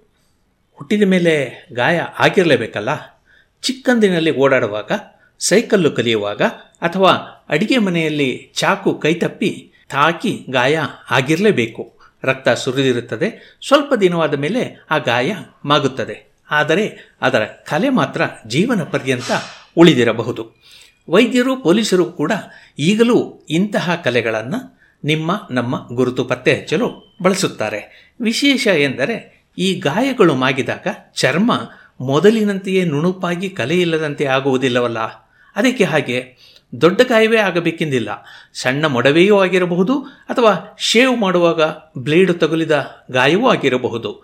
ಅವು ಕೂಡ ಕಲೆಯನ್ನು ಉಳಿಸಿಬಿಡುತ್ತವಲ್ಲ. ಏಕೆ ಎಂದು ನೀವು ಕನ್ನಡಿಯ ಮುಂದೆ ನಿಂತು ಆಲೋಚಿಸಿರಬೇಕು. ಅಲ್ವೇ ಇದು, ಅದಕ್ಕೆ ನಮ್ಮ ನಿಮ್ಮ ದೇಹದಲ್ಲಿರುವ ಒಂದು ಜೀನ್ನ ಚಟುವಟಿಕೆ ಕಾರಣವಿರಬಹುದಂತೆ. ಈ ಸ್ವಾರಸ್ಯವನ್ನು ಅಮೆರಿಕೆಯ ಕೆಂಟುಕಿ ವಿಶ್ವವಿದ್ಯಾನಿಲಯದ ಆಶ್ಲಿ ಸೈಫಟ್ ಮತ್ತು ಜರ್ಮನಿಯ ಓಸ್ನಾಬ್ರುಕ್ ವಿಶ್ವವಿದ್ಯಾನಿಲಯದ ಕೆರ್ಸ್ಟಿನ್ ಬಾರ್ಷರರ್ ಮತ್ತು ಸಂಗಡಿಗರು ಇತ್ತೀಚಿನ ಸೈನ್ಸ್ ಅಡ್ವಾನ್ಸಸ್ ಪತ್ರಿಕೆಯಲ್ಲಿ ವರದಿ ಮಾಡಿದ್ದಾರೆ. ಮನುಷ್ಯರಂತಹ ಸ್ತನಿಗಳಲ್ಲಿ ಹೀಗೆ ಗಾಯ ಮಾಗಿದ ಮೇಲೆ ಕಲೆಯ ಗುರುತು ಉಳಿಯುವುದು ಸಾಮಾನ್ಯ. ತೀರಾ ಆಳವಲ್ಲದ ಗಾಯವಾದರೆ ಮೊಸುಕಾದೊಂದು ಗುರುತು ಉಳಿಯುತ್ತದೆ. ಮೊಡವೆಗಳಿದ್ದ ಜಾಗದಲ್ಲಿ ಒಂದು ಚುಕ್ಕಿ ಉಳಿದ ಹಾಗೆ. ಆದರೆ ಆಳವಾಗಿ ಗಾಯವಾದ ಕಡೆಯಲ್ಲಿ ಸ್ವಲ್ಪ ಒರಟಾದ ಕಪ್ಪಗೆ ಇರುವ ನೋಡಲು ಕೆಟ್ಟದೆನಿಸುವ ದಪ್ಪ ಚರ್ಮದ ಕಲೆ ಉಳಿಯುತ್ತದೆ. ಆದರೆ ಒಂದು ಭಾಗ್ಯವಂತ ಇಲಿ ಇದೆ. ವಿಜ್ಞಾನಿಗಳು ಅಕೋಮಿಸ್ ಎಂದು ಕರೆಯುವ ಈ ಕುಲದ ಇಲಿಗಳು ಮೂಗಿಲಿಗಳು. ಮೂಗು ಚೂಪು, ಆದರೆ ಬಾಲದಲ್ಲಿ ಹುರುಪುಗಳಂತೆ ಇದ್ದು ಒರಟಾಗಿರುತ್ತದೆ. ಈ ಇಲಿಯ ಗಾಯ ಹೀಗೆ ಕಲೆಯನ್ನುಳಿಸಿ ಮಾಗುವುದಿಲ್ಲವಂತೆ. ಬದಲಿಗೆ ಆ ಜಾಗದಲ್ಲಿ ಹೊಸ ಚರ್ಮ ಗಾಯವಾಗುವ ಮೊದಲು ಹೇಗಿತ್ತೋ ಹಾಗೆಯೇ ಬೆಳೆಯುತ್ತದೆಯಂತೆ ಚರ್ಮ ಪುನರ್ಜನಿಸುತ್ತದೆ ಎನ್ನುತ್ತಾರೆ ವಿಜ್ಞಾನಿಗಳು. ಗಾಯ ಮಾಯುವುದು ಒಂದು ರೀತಿಯಲ್ಲಿ ಹರಿದ ಸೋಫಾವನ್ನು ದುರಸ್ತಿ ಮಾಡಿದ ಹಾಗೆ ಎನ್ನಬಹುದು. ಚರ್ಮ ಎನ್ನುವುದು ಹಲವು ಪದರಗಳ ಹೊದಿಕೆ. ಜೊತೆಗೆ ಅಡಿಯಲ್ಲಿ ಸೋಫಾದಲ್ಲಿ ಸ್ಪಂಜೋ, ತೆಂಗಿನ ನಾರೋ ಇರುವಂತೆ ಸ್ನಾಯುವೂ ಇರುತ್ತದೆ. ಇದಲ್ಲದೆ ರಕ್ತನಾಳಗಳು, ರೋಮ ಇತ್ಯಾದಿಗಳೂ ಇರುತ್ತವೆ. ಆಳವಾದ ಗಾಯವಾದಾಗ ಸೋಫಾದ ಮೇಲಿನ ಹೊದಿಕೆಯನ್ನಷ್ಟೇ ಬದಲಿಸಿದರೆ ಹೇಗೋ ಹಾಗೆ ಗಾಯ ಸಾಮಾನ್ಯವಾಗಿ ಮಾಯುತ್ತದೆ. ಸಾಮಾನ್ಯ ಎಲಿಯಲ್ಲಿ ಇದು ಹರಿದ ಹೊದಿಕೆಯ ಜಾಗದಲ್ಲಿ ಅದೇ ಬಣ್ಣದ ಬಟ್ಟೆಯಿಂದ ತೇಪೆ ಹಾಕಿದಂತೆ ಎಂದುಕೊಂಡರೆ ಅಕೋನಿಸಿನಲ್ಲಿ ಆ ಭಾಗದಲ್ಲಿ ಹೊಸದಾಗಿ ತಳದಲ್ಲಿನ ಸ್ಪಂಜು, ಸ್ಪ್ರಿಂಗು, ಮೇಲಿನ ಹೊದಿಕೆ, ದಾರ ಎಲ್ಲವೂ ಮೊದಲಿನಂತೆ ಹೊಸತಾಗಿ ಬೆಳೆಯುತ್ತವೆ. ಹೊದಿಕೆ ಹರಿದಿತ್ತು ಎನ್ನುವುದು ಒಂದಿಷ್ಟು ಗೊತ್ತೇ ಆಗುವುದಿಲ್ಲ. ಇದು ಏಕೆ ಎನ್ನುವುದನ್ನು ತಿಳಿಯಲು ಸಾಮಾನ್ಯ ಇಲಿ ಹಾಗೂ ಅಕೋನಿಸ್ ಮೂಗಿಲಿಗಳಿಗೆ ಗಾಯವನ್ನು ಮಾಡಿ ಆ ಗಾಯಗಳು ಮಾಗುವಾಗ ಆ ಭಾಗದಲ್ಲಿನ ಜೀವಕೋಶಗಳ ಚಟುವಟಿಕೆಯನ್ನು ಸೈಫಟ್ ಮತ್ತು ಬಾಷಿರರ್ ತಂಡ ಅಧ್ಯಯನ ಮಾಡಿತು. ಸಾಮಾನ್ಯವಾಗಿ ಗಾಯವಾದ ಕಡೆಯಲ್ಲಿ ಮೊದಲು ಗಾಯ ಮುಚ್ಚಿಕೊಳ್ಳುವಂತೆ ರಕ್ತ ಹೆಪ್ಪುಗೊಟ್ಟುತ್ತದೆ. ಅದರೊಟ್ಟಿಗೆ ಆ ಜಾಗದಲ್ಲಿ ಹಲವಾರು ಜೀವಕೋಶಗಳು ಬಂದು ನೆಲೆಸುತ್ತವೆ. ಈ ಜೀವಕೋಶಗಳು ಅನಂತರ ರೂಪಾಂತರಗೊಂಡು ಚರ್ಮವಾಗುತ್ತವೆ. ಈ ರೂಪಾಂತರ ಕ್ರಿಯೆಗೆ ಜೀವಕೋಶಗಳನ್ನು ದೂಡುವ ಪ್ರೋಟೀನು ಹೊಂದಿದೆ ಅದನ್ನು extra cellular signal mediated kinase ಅಥವಾ ಇ ಆರ್ ಕೆ ಎಂದು ವಿಜ್ಞಾನಿಗಳು ಗುರುತಿಸಿದ್ದಾರೆ. ಗಾಯವಾದಾಗವಷ್ಟೇ ಚುರುಕಾಗುವ ಇದು ಗಾಯವಾದ ಕಡೆಯಲ್ಲಿ ಇರುವಂತಹ ಚರ್ಮದ ಕೋಶಗಳು ರೂಪಾಂತರಗೊಳ್ಳುವಂತೆ ಪ್ರಚೋದಿಸುತ್ತದೆ. ವಿಶೇಷ ಅಂದರೆ ಈ ಇ ಆರ್ ಕೆ ಪ್ರೋಟೀನಿನ ರಚನೆ ಬಹುತೇಕ ಎಲ್ಲ ಸ್ತನಿ ಪ್ರಾಣಿಗಳಲ್ಲಿಯೂ ಕೂಡ ಒಂದೇ ತೆರನಾಗಿರುತ್ತದೆಯಂತೆ ಇದು ಅತ್ಯಗತ್ಯ ಪ್ರೋಟೀನ್ ಆಗಿದ್ದರಿಂದಲೇ ಎಲ್ಲ ಪ್ರಾಣಿಗಳಲ್ಲಿಯೂ ಬದಲಾವಣೆ ಇಲ್ಲದೆ ಇದ್ದಂತೆಯೇ ಉಳಿದುಕೊಂಡಿದೆ ಎನ್ನುವುದು ವಿಜ್ಞಾನಿಗಳ ತರ್ಕ. ಅಕೋನಿಸ್ ಮತ್ತು ಸಾಮಾನ್ಯ ಇಲಿಗಳ ಕಿವಿಗಳನ್ನು ಒಂದಿಷ್ಟು ಹರಿದು ಆ ಹರಕು ಹೇಗೆ ಮುಚ್ಚಿಕೊಳ್ಳುತ್ತದೆ ಎಂದು ಸೈಫಟ್ ಮತ್ತು ಬಾಷರರ್ ತಂಡ ಗಮನಿಸಿತು. ಗಾಯ ಮಾಡಿದ ಕೂಡಲೇ ಆ ಜಾಗದಲ್ಲಿರುವ ವಿವಿಧ ಅಂಗಾಂಶಗಳು, ಅಂದರೆ ಹೊರಚರ್ಮ, ರೋಮಚೀಲಗಳು, ರಕ್ತನಾಳಗಳು, ಸ್ನಾಯು ಇತ್ಯಾದಿಗಳಲ್ಲಿ ಈ ಇ ಆರ್ ಕೆ ಪ್ರೋಟೀನಿನ ಚಟುವಟಿಕೆ ಹೇಗಿದೆ ಎಂದು ಗಮನಿಸಿತು. ಗಾಯ ಮಾಡಿದ ಹತ್ತೇ ನಿಮಿಷಗಳಲ್ಲಿ ಆ ಜಾಗದಲ್ಲಿರುವ ಚರ್ಮ ಕೋಶಗಳಲ್ಲಿ ಇ ಆರ್ ಕೆ ಪ್ರಮಾಣ ಹೆಚ್ಚಿತ್ತಂತೆ. ಇದು ಎರಡೂ ಇಲಿಗಳಲ್ಲಿಯೂ ಕಾಣುವ ಸಂಗತಿ. ಆದರೆ ಅನಂತರ ನಡೆದಿದ್ದೇ ಬೇರೆ. ಸಾಮಾನ್ಯ ಇಲಿಗಳ ಚರ್ಮದಲ್ಲಿ ಇದು ಹೆಚ್ಚಾಗಿದ್ದರೂ ರೋಮ, ಸ್ನಾಯು ಮೊದಲಾದವುಗಳಲ್ಲಿ ಅಷ್ಟೊಂದು ಹೆಚ್ಚು ಆಗುವುದಿಲ್ಲ. ಆದರೆ ಅಕೋನಿಸ್ ಇಲಿಯ ಗಾಯದಲ್ಲಿ ಎಲ್ಲ ಕಡೆಯಲ್ಲಿಯೂ ಇದು ಸುಮಾರು ಒಂದು ಗಂಟೆಗಳಷ್ಟು ದೀರ್ಘಕಾಲ ಅತ್ಯಧಿಕವಾಗಿ ಇತ್ತಂತೆ. ಚರ್ಮವಷ್ಟೇ ಅಲ್ಲ, ಗಾಯದ ಆಚೀಚೆ ಬದಿಯಲ್ಲಿರುವ ಸ್ನಾಯು ರೋಮಚೀಲಗಳಲ್ಲಿಯೂ ಇದು ಅಧಿಕವಾಗಿತ್ತು. ಹಾಗಿದ್ದರೆ ಕೆಯ ಪ್ರಮಾಣ ಅಧಿಕವಾಗಿರುವುದರಿಂದಲೇ ಅಕೋನಿಸಿನ ಗಾಯದ ಚರ್ಮ ಪುನರ್ಜನಿಸುತ್ತದೆಯೋ? ಇದನ್ನು ಪರಿಶೀಲಿಸಲು ಇವರು ಕೆಲವು ಅಕೋನಿಸ್ ಎಲಿಗಳಿಗೆ ಮಿರ್ಡಾಮೆಟಿನಿಬ್ ಎನ್ನುವ ಔಷಧವನ್ನು ಚುಚ್ಚಿದ್ದಾರೆ. ಗಾಯದಲ್ಲಿನ ಚರ್ಮದ ಕೋಶಗಳು ಸಂಖ್ಯೆಯಲ್ಲಿ ಹೆಚ್ಚಾಗುವುದಕ್ಕೂ ಮುನ್ನವೇ ಈ ಔಷಧಿಯನ್ನು ಚುಚ್ಚಿದ್ದಾರೆ. ಮಿರ್ಡಾಟಿನಿಬ್ ಸಣ್ಣ ಗಾತ್ರದ ಪ್ರೋಟೀನುಗಳ ಚಟುವಟಿಕೆಯನ್ನು ತಡೆಯುವಂತಹ ವಸ್ತು. ಇ ಆರ್ ಕೆ ಪ್ರೋಟೀನು ತಯಾರಿಕೆಯನ್ನು ಪ್ರಚೋದಿಸುವ ಘಟಕಗಳ ಚಟುವಟಿಕೆಯನ್ನು ಕೂಡ ಇವು ತಡೆಯಬಹುದು. ಅದರಿಂದಾಗಿ ಅಕೋನಿಸಿನಲ್ಲಿ ಗಾಯ ಮಾಗುವ ಕ್ರಿಯೆಗೆ ಬಾಧೆ ಉಂಟಾಗಬಹುದು ಎನ್ನುವ ನಿರೀಕ್ಷೆ ವಿಜ್ಞಾನಿಗಳಿಗಿತ್ತು. ಈ ನಿರೀಕ್ಷೆ ತಪ್ಪಾಗಲಿಲ್ಲ. ಔಷಧಿ ಚುಚ್ಚಿದ ಅಕೋನಿಸ್ ಇಲಿಗಳ ಗಾಯ ಮಾಯಲು ಹೆಚ್ಚು ಸಮಯ ತೆಗೆದುಕೊಂಡಿತ್ತಷ್ಟೇ ಅಲ್ಲ, ಆ ಸಾಮಾನ್ಯ ಇಲಿಗಳಲ್ಲಿ ಆಗುವಂತೆ ಕಲೆಯನ್ನೂ ಕೂಡ ಅದು ಉಳಿಸಿತ್ತಂತೆ. ಇದಕ್ಕೆ ಇ ಆರ್ ಕೆ ಚಟುವಟಿಕೆಯ ಕಾರಣವಿರಬಹುದೇನೋ ಎನ್ನುವುದನ್ನು ಪರೀಕ್ಷಿಸಲಾಗಿದೆ. ಮಾಯುತ್ತಿರುವ ಗಾಯದಲ್ಲಿನ ವಿವಿಧ ಅಂಗಾಂಶಗಳನ್ನು ಸೂಕ್ಷ್ಮದರ್ಶಕದ ಅಡಿಯಲ್ಲಿ ನೋಡಿದ್ದಾರೆ. ಹಾಗೆಯೇ ಅಲ್ಲಿನ ಜೀವಕೋಶಗಳಲ್ಲಿನ ಪ್ರೋಟೀನು ತಯಾರಿಕೆಯ ಚಟುವಟಿಕೆಗಳನ್ನು ಅಳೆದಿದ್ದಾರೆ. ಕೋಶಗಳಲ್ಲಿ ವಿವಿಧ ಆರಣ್ಯ ಪ್ರಮಾಣಗಳನ್ನು ಅಳೆದು ಇವನ್ನು ಗಣಿಸಬಹುದು. ಹೀಗೆ ಮಾಡಿದಾಗ ಔಷಧಿ ನೀಡಿದ ಇಲಿಗಳಲ್ಲಿ ಜೀವಕೋಶಗಳ ವಿಭಜನೆ, ಅರ್ಥಾತ್ ಅವುಗಳ ಸಂತಾನಾಭಿವೃದ್ಧಿ ನಿಧಾನವಾಗಿದ್ದು, ಕಂಡಿತು. ಜೊತೆಗೆ ಅವುಗಳಲ್ಲಿ ಕೆರಾಟಿನ್ ಎನ್ನುವ ಪ್ರೋಟೀನಿನ ತಯಾರಿಕೆಯು ಕೂಡ ಹೆಚ್ಚಾಗಿತ್ತು. ಈ ಪ್ರೋಟೀನು, ಅಂದರೆ ಕೆರಾಟಿನ್, ಚರ್ಮ ಒರಟಾಗುವಂತೆ ಹಾಗೂ ನಾರುಗಟ್ಟುವಂತೆ ಮಾಡುತ್ತದೆ. ಜೊತೆಗೆ ಕಲೆ ಉಳಿಯುವುದಕ್ಕೂ ಇದುವೇ ಕಾರಣ. ಇದು ಹೆಚ್ಚಾದರೆ ಗಾಯ, ಮಾದರೂ ಕೂಡ ಆ ಜಾಗದಲ್ಲಿ ಕಲೆ ಉಳಿಯುತ್ತದೆ. ಅಂದರೆ ಇಷ್ಟೇ, ಇ ಆರ್ ಕೆ ಪ್ರೋಟೀನಿನ ಚಟುವಟಿಕೆ ಹೆಚ್ಚಿರುವುದರಿಂದಲೇ ಅಕೋನಿಸ್ ಇಲಿಯ ಚರ್ಮದಲ್ಲಿ ಗಾಯವಾದಾಗ ಜೀವಕೋಶಗಳ ಸಂಖ್ಯೆ ಹೆಚ್ಚುವುದಲ್ಲದೆ ಕೆರಾಟಿನಿನ ಪ್ರಮಾಣವು ಕಡಿಮೆಯಾಗುತ್ತದೆ. ಇದರ ಫಲವಾಗಿ ಇಲ್ಲಿ ಕಲೆ ಉಳಿಯದೆ ಹೊಸ ಚರ್ಮ ಉದಿಸುತ್ತದೆ. ಇ ಆರ್ ಕೆ ಚಟುವಟಿಕೆಯನ್ನು ಕೃತಕವಾಗಿ ಹೆಚ್ಚಿಸಿದರೂ ಕೂಡ ಈ ಬಗೆಯಲ್ಲಿಯೇ ಜೀವಕೋಶಗಳು ಸ್ಪಂದಿಸುತ್ತವೆ ಎಂದು ಕೂಡ ಇವರು ಪತ್ತೆ ಮಾಡಿದ್ದಾರೆ. ಇಲಿಗಳಲ್ಲಿ ಇದು ನಿಜ ಅನ್ನುವುದಾದರೆ ಮನುಷ್ಯರಲ್ಲಿಯೂ ಹೀಗೆ ಇರಬಹುದೋ ಗೊತ್ತಿಲ್ಲ. ಆದರೆ ಎಲ್ಲ ಪ್ರಾಣಿಗಳಲ್ಲಿಯೂ ಕೂಡ ಈ ಆರ್ ಕೆ ಚಟುವಟಿಕೆ ಗಾಯವಾಗುತ್ತದೆಯೋ? ಚರ್ಮ ಪುನರ್ಜನಿಸುತ್ತದೆಯೋ ಎನ್ನುವುದನ್ನು ನಿರ್ಧರಿಸುತ್ತಾ ಇರಬಹುದು. ಈ ಚಟುವಟಿಕೆಯನ್ನು ಬಾಧಿಸುವ ಘಟಕಗಳು ಯಾವುವು? ಅದರಲ್ಲಿಯೂ ಇ ಆರ್ ಕೆ ಪ್ರೋಟೀನಿನ ತಯಾರಿಕೆಯನ್ನು ನಿಯಂತ್ರಿಸುವ ವಸ್ತುಗಳು ಯಾವುವು ಎಂಬುದನ್ನು ಪತ್ತೆ ಮಾಡಿದಲ್ಲಿ ಅವನ್ನು ಅಡ್ಡಗಟ್ಟಿ ಗಾಯ ಪೂರ್ತಿಯಾಗಿ ಮಾಯುವಂತೆ ಮಾಡಬಹುದು. ಏನಿಲ್ಲದಿದ್ದರೂ ಚರ್ಮ ಹೊಸದಾಗಿ ಬೆಳೆಯುವುದು ಹೇಗೆ ಎಂಬುದನ್ನು ಅರ್ಥ ಮಾಡಿಕೊಳ್ಳಬಹುದು ಎನ್ನುತ್ತಾರೆ ಸೈಫರ್ಟ್ ಮತ್ತು ಬಾಷೆರರ್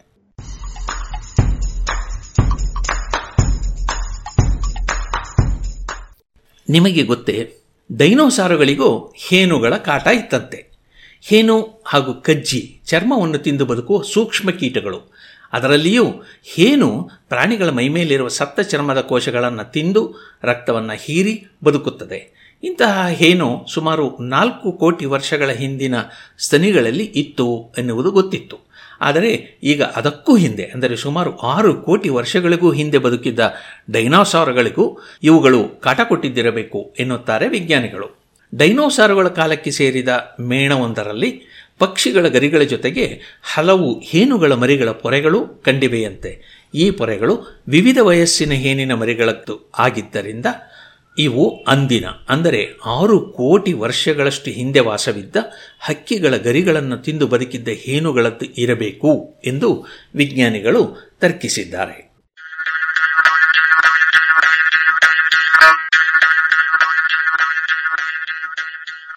ಪ್ಲಾಸ್ಟಿಕ್ ಪುರಾಣ ಎಂಟು. ಸಂದಿಗ್ಧದ ಸಾಮಗ್ರಿ. ಯಾರು ಹಿತವರು ನಿನಗೆ ಈ ಮೂವರೊಳಗೆ? ನಾರಿಯೋ, ದಾರುಣಿಯೋ ಬಲು ಗನದ ಸಿರಿಯೋ ಎಂದು ಪುರಂದರದಾಸರು ಪ್ರಶ್ನಿಸಿದ್ರಂತೆ. ಈ ಭೂಮಿಯೋ ಮಡದಿಯೋ ಅಥವಾ ಸಂಪತ್ತೋ ಎಂದು ಈ ಪ್ರಶ್ನೆ. ಕಾಲ ಬದಲಾಗಿದೆ. ಈಗ ಇದೇ ಪ್ರಶ್ನೆಯನ್ನ ಪ್ಲಾಸ್ಟಿಕ್ನ ಬಗ್ಗೆ ಕೇಳಬೇಕಿದೆ. ಪ್ಲಾಸ್ಟಿಕ್ ಅನ್ನ ಬಿಸಾಡಬೇಕೋ, ಮರುಬಳಸಬೇಕೋ ಅಥವಾ ಮರುರೂಪಿಸಬೇಕೋ ಎನ್ನುವುದೇ ಪ್ರಶ್ನೆ. ಬಳಸಿದ ಪ್ಲಾಸ್ಟಿಕ್ ಅನ್ನ ನಿರ್ವಹಿಸಲು ಇರುವುದು ಈ ಮೂರೇ ವಿಧಾನ. ಇಂಗ್ಲಿಷ್ನಲ್ಲಿ ಇವನ್ನ ರೆಡ್ಯೂಸ್, ರಿಯೂಸ್ ಮತ್ತು ರೀಸೈಕಲ್ ಎಂತಾರೆ. ತ್ರೀ ಆರ್ ಮಂತ್ರ ಎಂತಾರೆ. ರೆಡ್ಯೂಸ್ ಅಂದರೆ ಬಳಕೆಯನ್ನ ಕಡಿಮೆ ಮಾಡೋದು. ರಿಯೂಸ್ ಸಾಮಗ್ರಿಯನ್ನ ಮತ್ತೆ ಮತ್ತೆ ಬಳಸುವುದು ಮತ್ತು ರಿಸೈಕಲ್ ಸಾಮಗ್ರಿಯಲ್ಲಿರುವ ವಸ್ತುವನ್ನ ಪ್ರತ್ಯೇಕಿಸಿ ಇನ್ನೊಂದು ಸಾಮಗ್ರಿಯನ್ನ ತಯಾರಿಸುವುದು ನಮ್ಮ ಕೈಯಲ್ಲಿರುವ ಪ್ಲಾಸ್ಟಿಕ್ಗೆ ಈ ಮೂರರಲ್ಲಿ ಯಾವ ಗತಿ ಒಳ್ಳೆಯದು? ಇದುವೇ ಸಂದಿಗ್ಧದ ಪ್ರಶ್ನೆ. ಇದಕ್ಕೆ ಉತ್ತರ, ಗೊತ್ತಿಲ್ಲದಾಗ ನಾವು ನಾಲ್ಕನೆಯ ಸುಲಭ ವಿಧಾನದಲ್ಲಿ ಮೊರೆ ಹೋಗ್ತೇವೆ. ಅಂದ್ರೆ ರೆಫ್ಯೂಸ್ ಕಸವೆಂದು ಪ್ಲಾಸ್ಟಿಕ್ ಅನ್ನ ಬಿಸಾಡಿ ಬಿಡ್ತೇವೆ. ಪ್ಲಾಸ್ಟಿಕ್ನ ಈ ಸಂದಿಗ್ಧಕ್ಕೆ ಕಾರಣ ಇಷ್ಟೇ. ಪ್ಲಾಸ್ಟಿಕ್ ಕೊಳೆಯದ ವಸ್ತು, ಆದ್ರೆ ಬಹು ಉಪಯೋಗಿ ಹಾಗೆಯೇ ಬಹುರೂಪಿ ಕೂಡ. ಒಂದೇ ರಾಸಾಯನಿಕ ಹಲವು ರೂಪಗಳಲ್ಲಿ ದೊರೆತದೆ. ನಿಮ್ಮ ಕೈಯಲ್ಲಿರುವ ಪ್ಲಾಸ್ಟಿಕ್ ಚೀಲ ಪಾಲಿವಿನೈಲ್ ಕ್ಲೋರೈಡಿನದ್ದಿರಬಹುದು, ಅಥವಾ ಪಾಲಿಇಥಿಲಿನ್ನದ್ದೂ ಇರಬಹುದು. ಅದನ್ನ ಮರುಬಳಸಬೇಕೆಂದ್ರು, ಮರುರೂಪಿಸಬೇಕೆಂದ್ರು ಚೀಲವನ್ನ ಮಾಡಿದ ವಸ್ತು ಯಾವುದನ್ನು ತಿಳಿಯೋದು ಅವಶ್ಯಕ. ಇನ್ನೂ ಒಂದು ಸಮಸ್ಯೆ ಇದೆ. ಬಾಟಲಿಯಂತಹ ಒಂದೇ ಸಾಮಗ್ರಿಯಲ್ಲಿ ಹಲವು ಬಗೆಯ ಪ್ಲಾಸ್ಟಿಕ್ಗಳು ಸೇರಿರಬಹುದು. ತಾಮ್ರದ ಬಾಟಲಿಯಲ್ಲಿ ಕೇವಲ ತಾಮ್ರವಷ್ಟೇ ಇರ್ತದೆ. ಆದರೆ ಪ್ಲಾಸ್ಟಿಕ್ ನೀರಿನ ಬಾಟಲಿಯಲ್ಲಿ ಪಾಲಿಇಥಿಲಿನು ಟೆರಾಪ್ತಾಲೇಟು ಪಾಲಿಪ್ರೋಪಿಲಿನ್ ಮುಂತಾಗಿ ವಿಧ ವಿಧದ ವಸ್ತುಗಳಿರುತ್ತವೆ. ನೋಡಲು ಬಾಟಲಿ ಒಂದೇ ಆದ್ರೂ ಅಡಕ ಹಲವಾರು. ಮೂರು ಮಂತ್ರಗಳಲ್ಲಿ ಯಾವುದು ಈ ಎಲ್ಲವಕ್ಕೂ ಒಗ್ಗದೇ ಇರಬಹುದು. ಆಗ ಪ್ಲಾಸ್ಟಿಕ್ ಬಾಟಲಿಯನ್ನ ನಾವು ಬಿಸಾಡಬೇಕಾಗ್ತದೆ. ಅದು ಕಸವಾಗಿ ಹಾಗೆ ಉಳಿತದೆ. ಹಾಗಿದ್ರೆ ನಮ್ಮ ಕೈಯಲ್ಲಿರುವ ಬಾಟಲಿಯಲ್ಲಿ ಇರುವುದು ಯಾವ ವಸ್ತು ಎಂದು ತಿಳಿಯುವುದು ಹೇಗೆ? ಅದರಲ್ಲಿರುವ ವಸ್ತುವನ್ನ ನಾವು ಮರುರೂಪಿಸಲು, ಅರ್ಥಾತ್ ರೀಸೈಕಲ್ ಮಾಡಲು ಸಾಧ್ಯವೇ? ಮರುಬಳಸೋದ್ರಿಂದ ಹಾಗೂ ಮರುರೂಪಿಸೋದ್ರಿಂದ ನಾವು ಬಳಸುವ ಪ್ಲಾಸ್ಟಿಕ್ನ ಪ್ರಮಾಣವನ್ನ ಹಾಗೆಯೇ ಬಿಸಾಡುವ ಕಸದ ಪ್ರಮಾಣವನ್ನು ಕಡಿಮೆ ಮಾಡಬಹುದು. ಹೀಗಾಗಿ ಇಂದಿನ ಪರಿಸ್ಥಿತಿಯಲ್ಲಿ ಇವೆರಡೂ ಮುಖ್ಯವಾಗ್ತವೆ. ಆದರೆ ಪ್ಲಾಸ್ಟಿಕ್ ಅನ್ನ ವಿಲೇವಾರಿ ಮಾಡಲು ಈ ಎರಡರಲ್ಲಿ ಯಾವ ಉಪಾಯ ಸರಿ ಎಂದು ತಿಳಿಬೇಕಾದ್ರೆ ಆ ಪ್ಲಾಸ್ಟಿಕ್ನಲ್ಲಿರುವ ವಸ್ತು ಯಾವುದೆಂದು ತಿಳಿಯಬೇಕಷ್ಟೇ. ನಮ್ಮ ನಿಮ್ಮಂತವರ ಮಾತು ಬಿಡಿ. ಪರಿಣತ ರಸಾಯನ ವಿಜ್ಞಾನಿಗಳು ಕೂಡ ನೋಡಿದ ತಕ್ಷಣ ಇದು ಇಂಥದ್ದೇ ಪ್ಲಾಸ್ಟಿಕ್ ಎಂದು ಹೇಳಲಾರರು. ಹೀಗಾಗಿ ಸಂದಿಗ್ಧ. ಇದಕ್ಕೊಂದು ಮಾರ್ಗವನ್ನು ಹುಡುಕಿದ್ದಾರೆ. ಪ್ಲಾಸ್ಟಿಕ್ನ ವಸ್ತು ತಯಾರಾಗುವಾಗಲೇ ಅದರ ವಿಲೇವಾರಿ ಮಾಡೋದು ಹೇಗೆ ಎಂದು ನಿರ್ಧರಿಸಿ ಬಿಡೋದು. ಅಂದ್ರೆ ಅದನ್ನ ಮರುರೂಪಿಸುವುದು. ಅರ್ಥಾತ್ ರೀಸೈಕಲ್ ಮಾಡಬಹುದೋ ಇಲ್ಲವೋ. ಮಾಡಬಹುದಾದ್ರೆ ಎಷ್ಟು ಸುಲಭ ಎಂದು ಆ ಸಾಮಗ್ರಿಯ ಮೇಲೆ ಬರೆದು ಬಿಟ್ರೆ ಬಳಕೆದಾರರು ಅವನ್ನ ಹೇಗೆ ಬಿಸಾಡಬೇಕೆಂದು ತೀರ್ಮಾನಿಸುವುದು ಸುಲಭ. ಉದಾಹರಣೆಗೆ, ನಮ್ಮ ಬಳಿ ಇರುವ ಬಾಟಲಿ ಸಂಪೂರ್ಣ ರೀಸೈಕಲ್ ಆಗಬಹುದು ಎಂದಾದ್ರೆ ಅದನ್ನ ಸಂಗ್ರಹಿಸಿಟ್ಟು ರದ್ದಿಯವನಿಗೆ ಪ್ರತ್ಯೇಕವಾಗಿ ನೀಡಬಹುದು. ಉದಾಹರಣೆಗೆ, ನೀವು ನೀರಿನ ಬಾಟಲಿಯನ್ನೇ ತೆಗೆದುಕೊಳ್ಳಿ. ಅದರ ತಳದಲ್ಲಿ ಒಂದು ಮುದ್ರೆ ಇರ್ತದೆ. ಮೂರು ಬಾಗಿದ ಬಾಣಗಳ ಗುರುತುಗಳು ತ್ರಿಕೋನಾಕಾರದಲ್ಲಿ ಇರುವುದನ್ನು ಗಮನಿಸಬಹುದು. ಈ ಬಾಣಗಳ ತ್ರಿಕೋನ ಆ ಸಾಮಗ್ರಿಯಲ್ಲಿರುವ ವಸ್ತುವನ್ನ ರೀಸೈಕಲ್ ಮಾಡಬಹುದು. ಅರ್ಥಾತ್, ಅದನ್ನ ಮರುರೂಪಿಸಿ ಬಳಸಬಹುದು ಎಂದು ಸೂಚಿಸುತ್ತದೆ. ಅಲ್ಲದೆ, ಹಾಗೆ ಮಾಡುವುದು ಎಷ್ಟು ಸುಲಭ ಎಂದು ಅದರಲ್ಲಿ ನಮೂದಿಸಿರ್ತಾರೆ. ನಿಮ್ಮ ಕೈಯಲ್ಲಿ ಇರುವುದು ಪಾಲಿಇಥಿಲೀನ್ ಟೆರಪ್ತಾಲೆಟ್ ಅರ್ಥಾತ್ ಪಿಇಟಿ ಬಾಟಲಿಯಾದರೆ ಅದರಲ್ಲಿ ತ್ರಿಕೋನದ ಮಧ್ಯದಲ್ಲಿ ಒಂದು ಎನ್ನುವ ಅಂಕಿಯನ್ನು ಮುದ್ರಿಸಿರ್ತಾರೆ. ಜೊತೆಗೆ ಪಿಇಟಿ ಎಂದು ಮುದ್ರಿಸಿರ್ತಾರೆ. ಅಂದ್ರೆ ಆ ಬಾಟಲಿಯನ್ನ ಮತ್ತೆ ಇಥಿಲಿನ್ ಟೆರಪ್ತಾಲೆಟ್ ಅನ್ನಾಗಿ ಪರಿವರ್ತಿಸಿ ಇನ್ನೊಂದು ಸಾಮಗ್ರಿಯ ತಯಾರಿಕೆಗೆ ಬಳಸಬಹುದು ಅಥವಾ ಹೊಸದೊಂದು ಬಾಟಲಿಯನ್ನ ತಯಾರಿಸಬಹುದು ಎಂದರ್ಥ. ಪ್ಲಾಸ್ಟಿಕ್ ಅನ್ನ ಮರುಬಳಸಬೇಕೆನ್ನುವ ಸದುದ್ದೇಶದಿಂದ ಈ ಸಂಕೇತವನ್ನ ಅಲ್ಲಿ ಮುದ್ರಿಸಲಾಗಿಲ್ಲ ಎನ್ನುವುದು ವಿಚಿತ್ರವಾದ್ರೂ ಸತ್ಯ. ಬಾಟಲಿಯಲ್ಲಿ ಬಳಸಿರುವ ವಸ್ತು ಯಾವುದು ಎಂದು ಸುಲಭವಾಗಿ ತಿಳಿಯಲಿ ಎಂದು ಪ್ಲಾಸ್ಟಿಕ್ ತಯಾರಕಾ ಸಂಘವು ಹೀಗೊಂದು ಸಂಕೇತವನ್ನು ನೀಡಲು ಆರಂಭಿಸಿತ್ತು. ಇದು ಸತ್ಯ. ಆದರೆ ಪ್ಲಾಸ್ಟಿಕ್ ಕಸದ ಸಮಸ್ಯೆ ಅತಿಯಾದಾಗ ಈ ಸಂಕೇತಗಳೇ ಅವನ್ನ ನಿರ್ವಹಿಸುವುದಕ್ಕೂ ಒದಗಿ ಬಂದುವು ಎನ್ನುವುದು ವಿಚಿತ್ರ. ಉದಾಹರಣೆಗೆ, ನೀರಿನ ಬಾಟಲಿಯಲ್ಲಿರುವ ವಸ್ತು ಪಿಇಟಿ ಇದನ್ನ ಒಂದು ಎನ್ನುವ ಅಂಕೆಯಿಂದ ಗುರುತಿಸಲಾಗಿದೆ. ಇದರ ಅರ್ಥ ಇಷ್ಟೇ. ಈ ಪ್ಲಾಸ್ಟಿಕ್ ಅನ್ನ ಮರುರೂಪಿಸಬಹುದು. ಸಾಮಾನ್ಯವಾಗಿ ಚಾಪೆ, ಗೋಣಿಚೀಲ, ರಸ್ತೆ ಬದಿಯಲ್ಲಿ ಮಾರುವ ಅಗ್ಗದ ಕುರ್ಚಿ, ಸ್ಟೂಲ್ಗಳು ಇತ್ಯಾದಿಗಳನ್ನ ಬಿಸಾಡಿದ ಬಾಟಲಿಯಿಂದ ತಯಾರಿಸುತ್ತಾರೆ ಅಂದ ಹಾಗೆ ಪಿಇಟಿಯ ಮೇಲೆ ತೇವ, ಕುಳಿತು ಬ್ಯಾಕ್ಟೀರಿಯಾ ಬೂಸ್ ಮೊದಲಾದವುಗಳು ಬೆಳೆಯಬಹುದು. ಆದ್ರಿಂದ ಈ ಬಾಟಲಿಗಳನ್ನು ಹಾಗೆಯೇ ಮರುಬಳಸದೇ ಇರುವುದು ಉಚಿತ. ಇನ್ನು ಹಾಲಿನ ಪ್ಯಾಕೆಟ್ನ ಪ್ಲಾಸ್ಟಿಕ್ ಅನ್ನ ಗಮನಿಸಿ. ಅದರ ಮೇಲೂ ಒಂದು ಸಂಕೇತವಿದೆ. ಆದರೆ ಇದರಲ್ಲಿ ಪಿಇಟಿಯ ಬದಲಿಗೆ ಎಲ್ಡಿಪಿಇ ಎಂದು ಬರೆದಿದೆ. ಹಾಗೆಂದ್ರೆ ಲಘು ಸಾಂದ್ರತೆಯ ಪಾಲಿಇಥಿಲೀನ್ ಎಂದರ್ಥ. ಇದನ್ನ ಪಾಲಿಇಥಿಲೀನ್ ಎನ್ನುವ ವಸ್ತುವಿನಿಂದ ತಯಾರಿಸುತ್ತಾರೆ ಇದರ ಸೂಚ್ಯಂಕ ನಾಲ್ಕು ಎಂದಿದೆ ಅಷ್ಟೇ. ಅಂದ್ರೆ ಇದು ರೀಸೈಕಲ್ ಮಾಡಲು ತುಸು ಕಷ್ಟ ಎಂದು ಅರ್ಥ.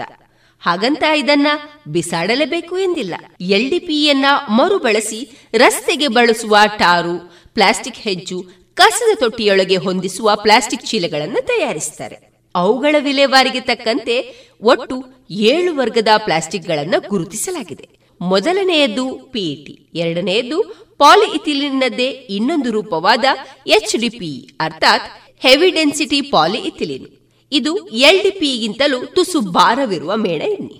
ನೀವು ಬಳಸುವ ಪಾರದರ್ಶಕವಲ್ಲದ ಶ್ಯಾಂಪೂ ಪಿನಾಲ್ ಬಾಟಲಿಗಳು ಇದಕ್ಕೆ ಉದಾಹರಣೆ. ಐಸ್ ಕ್ರೀಮ್ ಕೊಡುವ ಆ ಪುಟ್ಟ ಬಟ್ಟಲು ಮದುವೆಗಳಲ್ಲಿ ಪಾಯಸ, ಚಿರೋಟಿ, ಹಾಲು ಕುಡಿಯಲು ಕೊಡುವ ತೆಳ್ಳನೆಯ ಪ್ಲಾಸ್ಟಿಕ್ ಕೂಡ ಇದಕ್ಕೆ ಉದಾಹರಣೆ. ಇವೆಲ್ಲವನ್ನು ರೀಸೈಕಲ್ ಮಾಡಬಹುದು. ಪೆನ್ನು, ಪ್ಲಾಸ್ಟಿಕ್ ಹಣ್ಣಿನ ಕ್ರೇಟುಗಳು ಮೊದಲಾದವನ್ನ ಮರುರೂಪಿಸಿ ಪ್ಲಾಸ್ಟಿಕ್ನಿಂದ ತಯಾರಿಸುತ್ತಾರೆ ಮೂರನೆಯ ಬಗೆಯ ಪ್ಲಾಸ್ಟಿಕ್ ಪಿವಿಸಿ ಅರ್ಥಾತ್ ಪಾಲಿವಿನೈಲ್ ಕ್ಲೋರೈಡ್ ಎನ್ನುವುದರಿಂದ ಮಾಡಿದ್ದು. ಅಡುಗೆ ಎಣ್ಣೆಯ ಬಾಟಲಿಗಳು ಮಾಲ್ಗಳಲ್ಲಿ ಪ್ಯಾಕ್ ಮಾಡಿ ಮಾರಾಟ ಮಾಡುವ ದವಸ, ಧಾನ್ಯಗಳ ಪ್ಯಾಕೆಟ್ಗಳಲ್ಲಿ ಇವನ್ನ ಬಳಸ್ತಾರೆ. ಇವನ್ನು ಬಹಳ ಬಾರಿ ಮರುಬಳಸಲಾಗದು. ಹಾಗೆ ನೋಡಿದ್ರೆ ಈಗ ಚುನಾವಣಾ ಪ್ರಚಾರದಲ್ಲಿ ಬಳಸುವ ಫ್ಲೆಕ್ಸ್ ಕೂಡ ಇದರದ್ದೇ.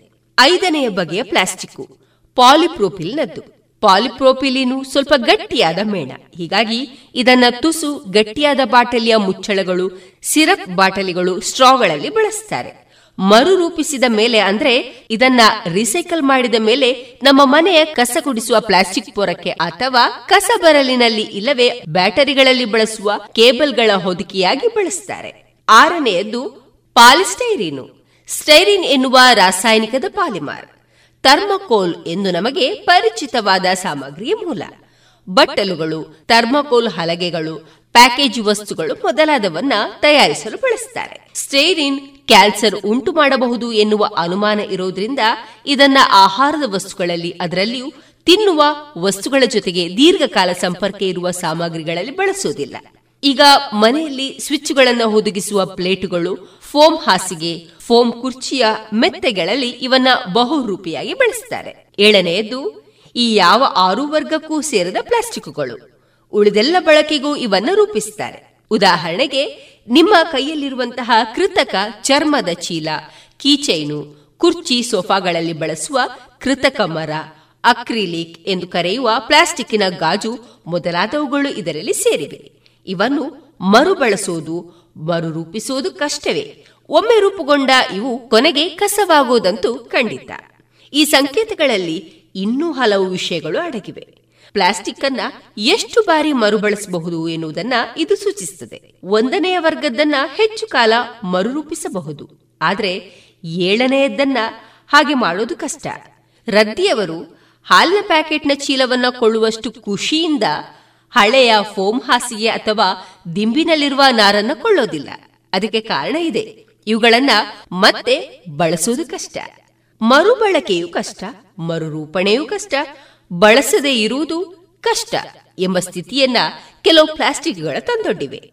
ನಾವು ಬಳಸುತ್ತಿರುವ ಸಾಮಗ್ರಿ ಎಂತದ್ದು ಎಂದು ಅರಿತು ಅಂತಹ ವರ್ಗದವನ್ನಷ್ಟೇ ಒಟ್ಟು ಮಾಡಿ ಸಂಗ್ರಹಿಸಿ ರದ್ದಿಗೆ ಹಾಕಿದ್ರೆ ಅವರ ಕೆಲಸವೂ ಸುಲಭ. ಏನಂತೀರಿ?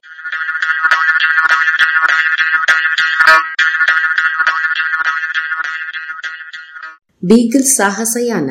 ಸುಪ್ರಸಿದ್ಧ ಜೀವಿ ವಿಜ್ಞಾನಿ ಚಾರ್ಲ್ಸ್ ಡಾರ್ವಿನ್ ಇನ್ನೂರು ವರ್ಷಗಳ ಹಿಂದೆ ಬೀಗಲ್ ಹಡಗಿನಲ್ಲಿ ವಿಶ್ವ ಪರ್ಯಟನೆ ಮಾಡಿದಾಗ ಕಂಡು ದಾಖಲಿಸಿದ್ದ ವೈಜ್ಞಾನಿಕ ಸಂಗತಿಗಳ ಟಿಪ್ಪಣಿಗಳ ಅನುವಾದ. ಸಂಚಿಕೆ ನೂರ ಎಪ್ಪತ್ತಾರು. ಫೆಬ್ರವರಿ ಏಳು. ಬೀಗಲ್ ಹಡಗು ಟಾಸ್ಮೇನಿಯಾದಿಂದ ಹೊರಟು ಆಸ್ಟ್ರೇಲಿಯಾದ ನೈಋತ್ಯ ಮೂಲೆಯಲ್ಲಿರುವ ಕಿಂಗ್ ಜಾರ್ಜ್ ಸೌಂಡ್ ಬಂದರನ್ನು ತಲುಪಿದೆವು. ಸೌಂಡ್ ಎಂದರೆ ಆಳವಾದ ನೀರಿನ ತೊಟ್ಟಿ. ಇಲ್ಲಿ ನಾವು ಎಂಟು ದಿನಗಳ ಕಾಲ ತಂಗಿದ್ದೆವು. ಈ ಸಾಗರಯಾನದ ವೇಳೆ ಕಳೆದಷ್ಟು ನೀರಸ ಕ್ಷಣಗಳಷ್ಟು ಬೇರೆ ಪಯಣಗಳಲ್ಲಿ ಇರಲಿಲ್ಲ. ಎತ್ತರದಿಂದ ನೋಡಿದಾಗ ಇಲ್ಲಿನ ಪ್ರದೇಶವೆಲ್ಲವೂ ಕುರುಚಲು ಕಾಡಿನ ಪ್ರದೇಶವಾಗಿ ತೋರುತ್ತದೆ. ನಡು ನಡುವೆ ಗ್ರಾನೈಟ್ ಬೆಟ್ಟಗಳ ಬೆತ್ತಲೆ ಶಿಖರಗಳು ತೂರಿಕೊಂಡು ಬಂದಂತೆ ಕಾಣುತ್ತವೆ. ಒಂದು ದಿನ ನಾನು ಕಾಂಗರುಗಳ ಹುಡುಕಾಟಕ್ಕೆಂದು ಒಂದು ತಂಡದ ಜೊತೆಗೆ ಹೊರಹೋದವ ಬಹಳಷ್ಟು ದೂರ ನಡೆದಿದ್ದೆ. ಎಲ್ಲ ಕಡೆಯೂ ನೆಲ ಮರಳಿನಿಂದ ತುಂಬಿತ್ತು. ಅದರಲ್ಲಿ ಒಂದಿಷ್ಟು ಕುರುಚಲು ಪೊದೆಗಳೋ ತುಂಡು ಹುಲ್ಲೋ ಅಥವಾ ಪುಟ್ಟ ಮರಗಳ ಕಾಡೋ ಇತ್ತಷ್ಟೆ. ಬ್ಲೂ ಪರ್ವತಗಳಲ್ಲಿ ನಾವು ಕಂಡಿದ್ದ ಸುಣ್ಣದ ಮಂಚದಂತೆಯೇ ಇಲ್ಲಿಯ ನೋಟವೂ ಕಂಡಿತು. ಸ್ಕಾಟ್ಲೆಂಡಿನಲ್ಲಿರುವ ಫರ್ ಮರಗಳನ್ನು ಸ್ವಲ್ಪ ಮಟ್ಟಿಗೆ ಹೋಲುವ ಕ್ಯಾಸುವರೈನ ಮರಗಳ ಸಂಖ್ಯೆ ಇಲ್ಲಿ ಹೆಚ್ಚಿತ್ತು. ನೀಲಗಿರಿ ಮರಗಳು ಕಡಿಮೆ ಇದ್ದುವು. ತೆರೆದ ಬಯಲಿನಲ್ಲಿ ಕೆಲವು ಗ್ರಾಸ್ ಟ್ರೀ ಮರಗಳಿದ್ದುವು. ಇವು ನೋಡಲು ಅಡಿಕೆ, ತೆಂಗಿನಂತೆಯೇ ಇದ್ದವು. ಆದರೆ ಮುಡಿಯಲ್ಲಿ ಗರಿಗಳ ಕಿರೀಟದ ಬದಲಿಗೆ ಹುಲ್ಲಿನ ಜುಟ್ಟಿನಂತೆ ಕಾಣುವ ಎಲೆಗಳನ್ನು ಧರಿಸಿದ್ದುವು. ದೂರದಿಂದ ನೋಡಿದಾಗ ಈ ಕುರುಚಲು ಮರ ಹಾಗೂ ಇತರೆ ಗಿಡಗಳ ಹಚ್ಚ ಹಸಿರು ಬಣ್ಣ ಈ ನೆಲ ಬಲು ಫಲವತ್ತಾಗಿರಬೇಕೆಂಬ ಆಸೆ ಹುಟ್ಟಿಸುತ್ತವೆ. ಆದರೆ ಒಂದು ನಡೆ ಹೋದರೆ ಸಾಕು, ಈ ಭ್ರಮೆ ನಿವಾರಣೆಯಾಗಿ ಬಿಡುತ್ತದೆ. ನನ್ನಂತಹವರಂತೂ ಈ ನೀರಸ ಪ್ರದೇಶದಲ್ಲಿ ಮತ್ತೊಮ್ಮೆ ನಡೆಯಲು ಇಚ್ಛಿಸಲಾರ. ಮರಗಳು ನಿಂತ ಜಾಗದಲ್ಲಿಯೇ ಶಿಲೆಯಾಗಿವೆ ಎಂದು ಹವಳದ ಜೀವಿಗಳು ಇವೆ ಎಂದು ಬಹಳಷ್ಟು ನಾವಿಕರು ಹೇಳಿದ್ದ ಸ್ಥಳವನ್ನು ನೋಡಲು ಒಂದು ದಿನ ನಾನು ಮತ್ತು ಕ್ಯಾಪ್ಟನ್ ಫಿಜರಾಯ್ ಹೋದೆವು. ಅಲ್ಲಿನ ನೆಲವೆಲ್ಲವೂ ಅತಿ ನುಣುಪಾದ, ದುಂಡಗಿನ, ಕಪ್ಪೆಚಿಪ್ಪು ಹಾಗೂ ಹವಳದ ಶಿಲೆಗಳಿಂದ ಕೂಡಿದ ಕಣಗಳಿರುವ ಮರಳಿನಲ್ಲಿ ಮುಳುಗಿ ಹೋಗಿತ್ತು. ಹೀಗೆ ಮರಳಿನಲ್ಲಿ ಮುಳುಗುವಾಗ ಅಲ್ಲಿದ್ದ ಮರಗಳ ಬೇರುಗಳು ಮತ್ತು ನೆಲದಲ್ಲಿನ ಕಪ್ಪೆಚಿಪ್ಪುಗಳು ಕೂಡ ಮುಳುಗಿದ್ದುವು. ಇವೆಲ್ಲದರ ಸುತ್ತಲೂ ಸುಣ್ಣದ ವಸ್ತು ಗಟ್ಟಿಯಾಗಿತ್ತು. ಸುಣ್ಣದ ಈ ಶಿಲೆಯೊಳಗಿದ್ದ ಮರಗಳು ಕೊಳೆತು ಬಿಟ್ಟ ಕೊಳವೆಯಂತಹ ರಂಧ್ರಗಳಲ್ಲಿ ಕೂಡ ಛಾವಣಿಯಿಂದ ತೂಗುಬಿದ್ದ ಸುಣ್ಣದ ಶಿಲೆ, ಸ್ಟಾಲಾಕ್ಟೈಟುಗಳಂತೆ ಕಾಣುವ ಸ್ಯೂಡೋ ಸ್ಟಾಲಾಕ್ಟೈಟ್ ಶಿಲೆಗಳು ಭರ್ತಿ ಮಾಡಿಬಿಟ್ಟಿದ್ದುವು. ಹವೆಯಿಂದಾಗಿ ಇದೀಗ ಮೃದು ಭಾಗಗಳು ಕೂಡ ನಶಿಸಲಾರಂಭಿಸಿದ್ದುವು. ಪರಿಣಾಮವಾಗಿ ಗಟ್ಟಿ ಶಿಲೆಗಳಂತಾದ ಮರಗಳ ಬೇರುಗಳು ಹಾಗೂ ರೆಂಬೆಗಳು ಮಾತ್ರ ನೆಲದ ಮೇಲೆ ಎದ್ದು ತೋರುತ್ತಿದ್ದು, ಒಣಗಿದ ಕಾಡಿನಂತೆ ಕಾಣುತ್ತಿದ್ದವು. ನಾವು ಅಲ್ಲಿದ್ದಾಗ ಬಿಳಿ ಕಾಕಟು ಎಂಬ ಹೆಸರಿನ ಸ್ಥಳೀಯರು ಕೂಡ ಬಂದರು. ಇವರು ಮತ್ತು ಕಿಂಗ್ ಜಾರ್ಜ್ ಸೌಂಡ್ಗೆ ಸೇರಿದ ಹಲವು ಮೂಲ ನಿವಾಸಿಗಳಿಗೆ ಸಕ್ಕರೆ ಮತ್ತು ಅನ್ನದ ಆಸೆ ತೋರಿಸಿ ನೃತ್ಯಕೂಟವನ್ನು ಏರ್ಪಡಿಸಿದೆವು. ಸಂಜೆ ಕತ್ತಲಾಗುತ್ತಿದ್ದಂತೆಯೇ ಅಲ್ಲಲ್ಲಿ ಅಗ್ಗಿಷ್ಟಿಕೆಗಳು ಬೆಳಗಿದುವು ಈ ಪುರುಷರು ತಮ್ಮ ದೇಹ ಹಾಗೂ ಮುಖಗಳನ್ನೆಲ್ಲ ಬಿಳಿ ಗೆರೆಗಳಿಂದ ಬಳಿದುಕೊಳ್ಳಲು ಆರಂಭಿಸಿದರು. ಇದು ಮುಗಿದ ಕೂಡಲೇ ಬೆಂಕಿಯನ್ನು ದೊಡ್ಡದಾಗಿ ಹಚ್ಚಲಾಯಿತು. ಬೆಂಕಿಯ ಸುತ್ತಲೂ ವೀಕ್ಷಕರಾಗಿ ಮಹಿಳೆಯರು, ಮಕ್ಕಳು ನೆರೆದಿದ್ದರು. ಕಾಕಟು ಜನರು, ಕಿಂಗ್ ಜಾರ್ಜ್ ಸೌಂಡಿನ ಜನರು, ಎರಡು ತಂಡಗಳಾಗಿ ಒಬ್ಬರಿನ್ನೊಬ್ಬರಿಗೆ ಸ್ಪರ್ಧಿಸುವಂತೆ ನರ್ತಿಸಿದರು. ನೃತ್ಯವೆಂದರೆ ಇನ್ನೇನಲ್ಲ, ಸಾಲು ಸಾಲಾಗಿ ಓಡುತ್ತಾ ಬಂದು ನೆಲವನ್ನು ಜೋರಾಗಿ ಒದೆಯುತ್ತಿದ್ದರು. ಒದೆಯುವಾಗ ಗುಟ್ರು ಹಾಕುವುದರ ಜೊತೆಗೆ ಕೈಯಲ್ಲಿದ್ದ ದೊಣ್ಣೆ ಕೋಲುಗಳನ್ನು ಜೋರಾಗಿ ಪಡೆಯುತ್ತಿದ್ದರು. ಕೈಕಾಲುಗಳನ್ನು ಚಾಚಿ ದೇಹವನ್ನು ಓಲಾಡಿಸಿ ಕುಣಿಯುತ್ತಿದ್ದರು. ನಮಗೇನೋ ಅದು ಒರಟಾದ ಅನಾಗರಿಕವೆನ್ನಿಸಿತು. ಅದಕ್ಕೆ ಯಾವುದೇ ಅರ್ಥವಿದ್ದಂತೆ ತೋರಲಿಲ್ಲ. ಹಾಗಿದ್ದು ಆ ಮಹಿಳೆಯರು, ಮಕ್ಕಳು ಬಹಳ ಖುಷಿಯಿಂದ ನೃತ್ಯವನ್ನು ನೋಡಿದರು. ಬಹುಶಃ ಇಂತಹ ನೃತ್ಯಗಳು ಆರಂಭದಲ್ಲಿ ಯುದ್ಧವನ್ನೋ, ವಿಜಯವನ್ನೋ ಬಿಂಬಿಸುತ್ತಿದ್ದುವೇನೋ. ನೃತ್ಯದಲ್ಲಿ ಯಮು ನೃತ್ಯವೆಂದು ಒಂದಿತ್ತು. ಅದರಲ್ಲಿ ಪುರುಷರು ತಮ್ಮ ತೋಳುಗಳನ್ನು ಯಮು ಪಕ್ಷಿಯ ಕತ್ತಿನಂತೆ ಮುಂದೆ ಚಾಚಿ ನರ್ತಿಸಿದ್ದರು. ಇನ್ನೊಂದು ನೃತ್ಯದಲ್ಲಿ ಒಬ್ಬ ನರ್ತಕ ಕಾಂಗರುಗಳು ಬಯಲಿನಲ್ಲಿ ಮೇಯುವ ರೀತಿಯನ್ನು ಅಣಕಿಸುತ್ತಿದ್ದಂತೆಯೇ ಮತ್ತೊಬ್ಬ ಅವನ ಬೆನ್ನ ಹಿಂದಿನಿಂದ ಭರ್ಜಿಯನ್ನು ಚುಚ್ಚುವಂತೆ ನಟಿಸುತ್ತಿದ್ದ. ಎರಡೂ ತಂಡಗಳು ಜೊತೆಗೂಡಿ ನರ್ತಿಸಿದಾಗ ಅವರ ಭಾರಿ ಕುಣಿತದಿಂದಾಗಿ ನೆಲ ನಡುಗಿತ್ತು. ಸುತ್ತಲೂ ಅವರ ಕೇಕೆಗಳು ಪ್ರತಿಧ್ವನಿಸುತ್ತಿದ್ದುವು. ಎಲ್ಲರೂ ಅತ್ಯುತ್ಸಾಹದಿಂದಿದ್ದರು. ಭರ್ಜರಿಯಾಗಿ ಉರಿಯುತ್ತಿದ್ದ ಬೆಂಕಿಯ ಬೆಳಕಿನಲ್ಲಿ ಹೀಗೆ ಒಟ್ಟಾಗಿ ನರ್ತಿಸುತ್ತಿದ್ದ ಬೆತ್ತಲೆ ದೇಹಗಳ ಗುಂಪು ನಾವು ಅತ್ಯಂತ ಅನಾಗರಿಕರೆನ್ನುವ ಜನರಲ್ಲಿ ಹಬ್ಬದ ಹುರುಪನ್ನು ತುಂಬಿಸಿತು. ದಕ್ಷಿಣ ಅಮೆರಿಕದ ಟೇರಾ ಡೆಲ್ಫ್ಯೂಗೋದಲ್ಲಿಯೂ ನಾವು ಕಾಡು ಜನರ ಬದುಕಿನ ಹಲವು ಮಗ್ಗಲುಗಳನ್ನು ಕಂಡಿದ್ದೆವು. ಆದರೆ ಎಲ್ಲಿಯೂ ಇಷ್ಟೊಂದು ಖುಷಿಯಿಂದ ಆರಾಮವಾಗಿ ಅವರು ಇದ್ದದ್ದು ಕಂಡಿರಲಿಲ್ಲ. ಕುಣಿತವೆಲ್ಲವೂ ಮುಗಿದ ನಂತರ ಎಲ್ಲರೂ ನೆಲದ ಮೇಲೆ ವೃತ್ತಾಕಾರದಲ್ಲಿ ಕುಳಿತರು. ಖುಷಿಯಿಂದ ಅನ್ನ ಹಾಗೂ ಸಕ್ಕರೆಯನ್ನು ಹಂಚಿಕೊಂಡರು. ಮೋಡ ಕವಿದ ಹವೆಯಿಂದಾಗಿ ಹಲವಾರು ದಿನಗಳು ತಡವಾದರೂ ಮಾರ್ಚ್ ಹದಿನಾಲ್ಕನೆಯ ತಾರೀಖು ನಾವು ಕಿಂಗ್ ಜಾರ್ಜ್ ಸೌಂಡಿನಿಂದ ಮುಂದೆ ಕೀಲಿಂಗ್ ದ್ವೀಪಕ್ಕೆ ಹೊರಟೆವು. ಆಸ್ಟ್ರೇಲಿಯಾಗೆ ಗುಡ್ ಬೈ ಹೇಳಿದೆವು. ಓ ಆಸ್ಟ್ರೇಲಿಯಾ, ನೀನೀಗ ಅಂಬೆಗಾಲಿಕ್ಕುವ ಮಗು. ಆದರೆ ಒಂದಲ್ಲ ಒಂದು ದಿನ ದಕ್ಷಿಣ ಗೋಲಾರ್ಧವನ್ನೇ ಆಳುವವಳಾಗುವುದು ಖಂಡಿತ. ಆಸೆ ಹುರುಪೇನೇ ಇದ್ದರೂ ಗೌರವ ಹುಟ್ಟುವಂತಹ ನಡವಳಿಕೆ ಇಲ್ಲ. ಹೀಗೆ ವಿದಾಯ ಹೇಳುವಾಗ ಯಾವುದೇ ದುಃಖವೂ ಇಲ್ಲ, ಪಶ್ಚಾತ್ತಾಪವೂ ಇಲ್ಲ ಎಂದು ವಿದಾಯ ಹೇಳಿದೆ.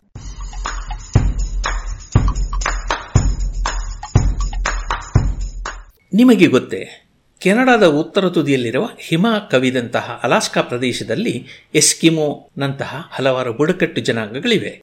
ಅಲ್ಲಿರುವಂತಹ ಕೆಲವು ಬುಡಕಟ್ಟು ಜನಾಂಗಗಳು ಸಾವಿರಾರು ವರ್ಷಗಳ ಹಿಂದೆಯೇ ಬಂದು ನೆಲೆಸಿದ್ದರು, ಆ ನೆಲೆಸಿದ್ದ ಜಾಗದಲ್ಲಿಯೇ ಇಂದಿಗೂ ಕೂಡ ಇವೆಯಂತೆ.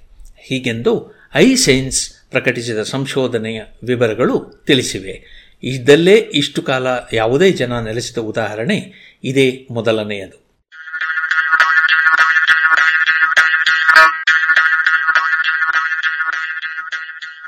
ವಾರದ ವಿಜ್ಞಾನಿ ಕಾಲ್ ಫ್ರೈಡ್ರಿಕ್ ಗಾಸ್. ಬಹುಶಃ ಗಣಿತ, ಫಿಸಿಕ್ಸ್, ಇಂಜಿನಿಯರಿಂಗ್ ಮತ್ತು ಇತ್ತೀಚೆಗೆ ಜೀವಿ ವಿಜ್ಞಾನದಲ್ಲಿಯೂ ವ್ಯಾಪಕವಾಗಿ ಕೇಳಿಸುವ ಕೆಲವೇ ಕೆಲವು ಹೆಸರುಗಳಲ್ಲಿ ಕಾಲ್ ಫ್ರೆಡ್ರಿಕ್ ಗಾಸ್ನ ಹೆಸರು ಕೂಡ ಮುಖ್ಯವಾದದ್ದು. ಕಾಲ್ ಫ್ರೆಡ್ರಿಕ್ ಗಾಸ್ ಈ ವಾರದ ವಿಜ್ಞಾನಿ. ಜೀವಿ ವಿಜ್ಞಾನದಲ್ಲಿ ಸಂಗ್ರಹಿಸಿದ ದತ್ತಾಂಶಗಳ ನಡುವೆ ಸಂಬಂಧಗಳು ಇವೆಯೇ ಎಂದು ಗುರುತಿಸುವ ಗ್ರಾಫ್ ರಚಿಸುವುದಕ್ಕೆ ಸಂಖ್ಯಾಶಾಸ್ತ್ರದ ಹಲವಾರು ಸೂತ್ರಗಳಿಗೆ ಕೊಡುಗೆ ನೀಡಿದ ಗಣಿತಜ್ಞ ಕಾಲ್ ಫ್ರೆಡ್ರಿಕ್ ಗಾಸ್. ಈತ ಸಾವಿರದ ಏಳುನೂರ ಎಪ್ಪತ್ತೇಳನೇ ಇಸವಿಯ ಏಪ್ರಿಲ್ ಮೂವತ್ತನೆಯ ತಾರೀಕು ಜರ್ಮನಿನ ಬ್ರೌನ್ಸ್ವಿಕ್ ಎಂಬಲ್ಲಿ ಕಸಾಯಿ ಕೆಲಸ ಹಾಗೂ ತೋಟದಲ್ಲಿ ಕೂಲಿಯಾಗಿದ್ದ ಗೆಬಾರ್ಡ್ ಗಾಸ್ ಮತ್ತು ಡೊರೋತಿ ದಂಪತಿಗಳ ಒಬ್ಬನೇ ಮಗನಾಗಿ ಜನಿಸಿದ.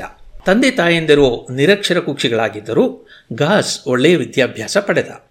ಈತ ಶಾಲೆಯಲ್ಲಿ ಇದ್ದಾಗಲೇ ಗಣಿತದ ಬಗೆಗಿನ ಅವನ ಪ್ರತಿಭೆ ಹೊಳೆಯುತ್ತಿತ್ತಂತೆ. ಒಂದರಿಂದ ನೂರರವರೆಗಿನ ಸಂಖ್ಯೆಗಳನ್ನು ಕೂಡಿಸಿ ಮೊತ್ತ ಹೇಳಿ ಎಂದಾಗ ಕ್ಷಣಾರ್ಧದಲ್ಲಿ ಅದಕ್ಕೆ ಉತ್ತರ ಹೇಳಿದ್ದನಂತೆ. ಒಂದು ಮತ್ತು ನೂರು, ಎರಡು ಮತ್ತು ತೊಂಬತ್ತೊಂಬತ್ತು ಕೂಡಿದರೆ ಒಂದೇ ಉತ್ತರ ಬರುತ್ತದೆ ಎಂದು ಕಂಡುಕೊಂಡವನೇ ಒಟ್ಟು ಮೊತ್ತ ನೂರ ಒಂದರ ಐವತ್ತು ಪಟ್ಟು ಎಂದು ಉತ್ತರಿಸಿದ್ದನಂತೆ.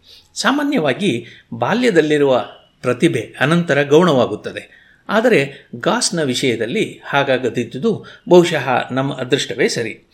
ಗಾಸ್ ಇಪ್ಪತ್ತನೆಯ ವಯಸ್ಸಿನವನ ಆಗಿದ್ದಾಗಲೇ ಇದೀಗ ನಾವು ಗಣಿತದಲ್ಲಿ ಬಳಸುವಂತಹ ಲೀಸ್ಟ್ ಸ್ಕ್ವಯರ್ ಲಾ ಎನ್ನುವ ಸಮಸ್ಯೆಗೆ ಉತ್ತರ ಹುಡುಕಿದ್ದ.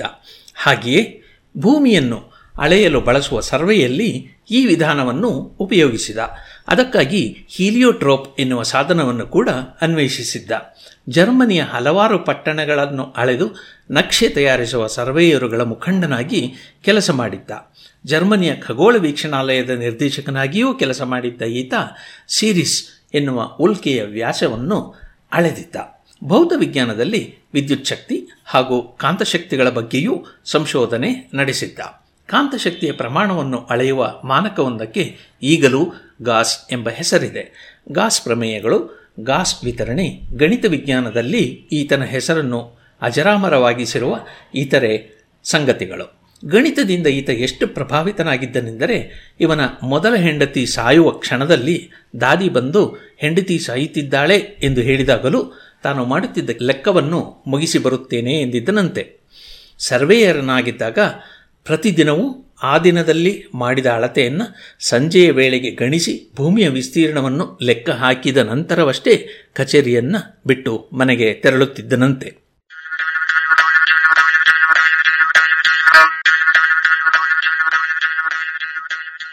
ಇದು ಇಂದಿನ ಜಾಣಸುದ್ದಿ ರಚನೆ ಕೊಳ್ಳೇಗಾಲ ಶರ್ಮಾ. ಜಾಣ ಧ್ವನಿ ಶ್ರೀಮತಿ ಭಾರತಿ, ಶ್ರೀಮತಿ ತೇಜಸ್ವಿನಿ ರಾಜೇಶ್ ಮತ್ತು ಶ್ರೀ ಕೊಳ್ಳೇಗಾಲ ಶರ್ಮಾ.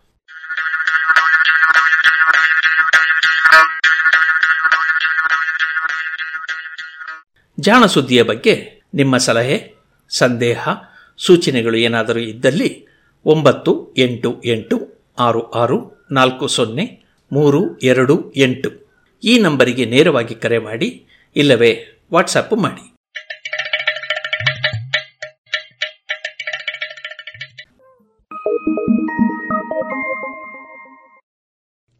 ಇದೀಗ ಶ್ರೀ ಹನುಮಾಂಜನೇಯ ಪ್ರವಚನ ಮಾಲಿಕೆಯನ್ನ ಕೇಳೋಣ.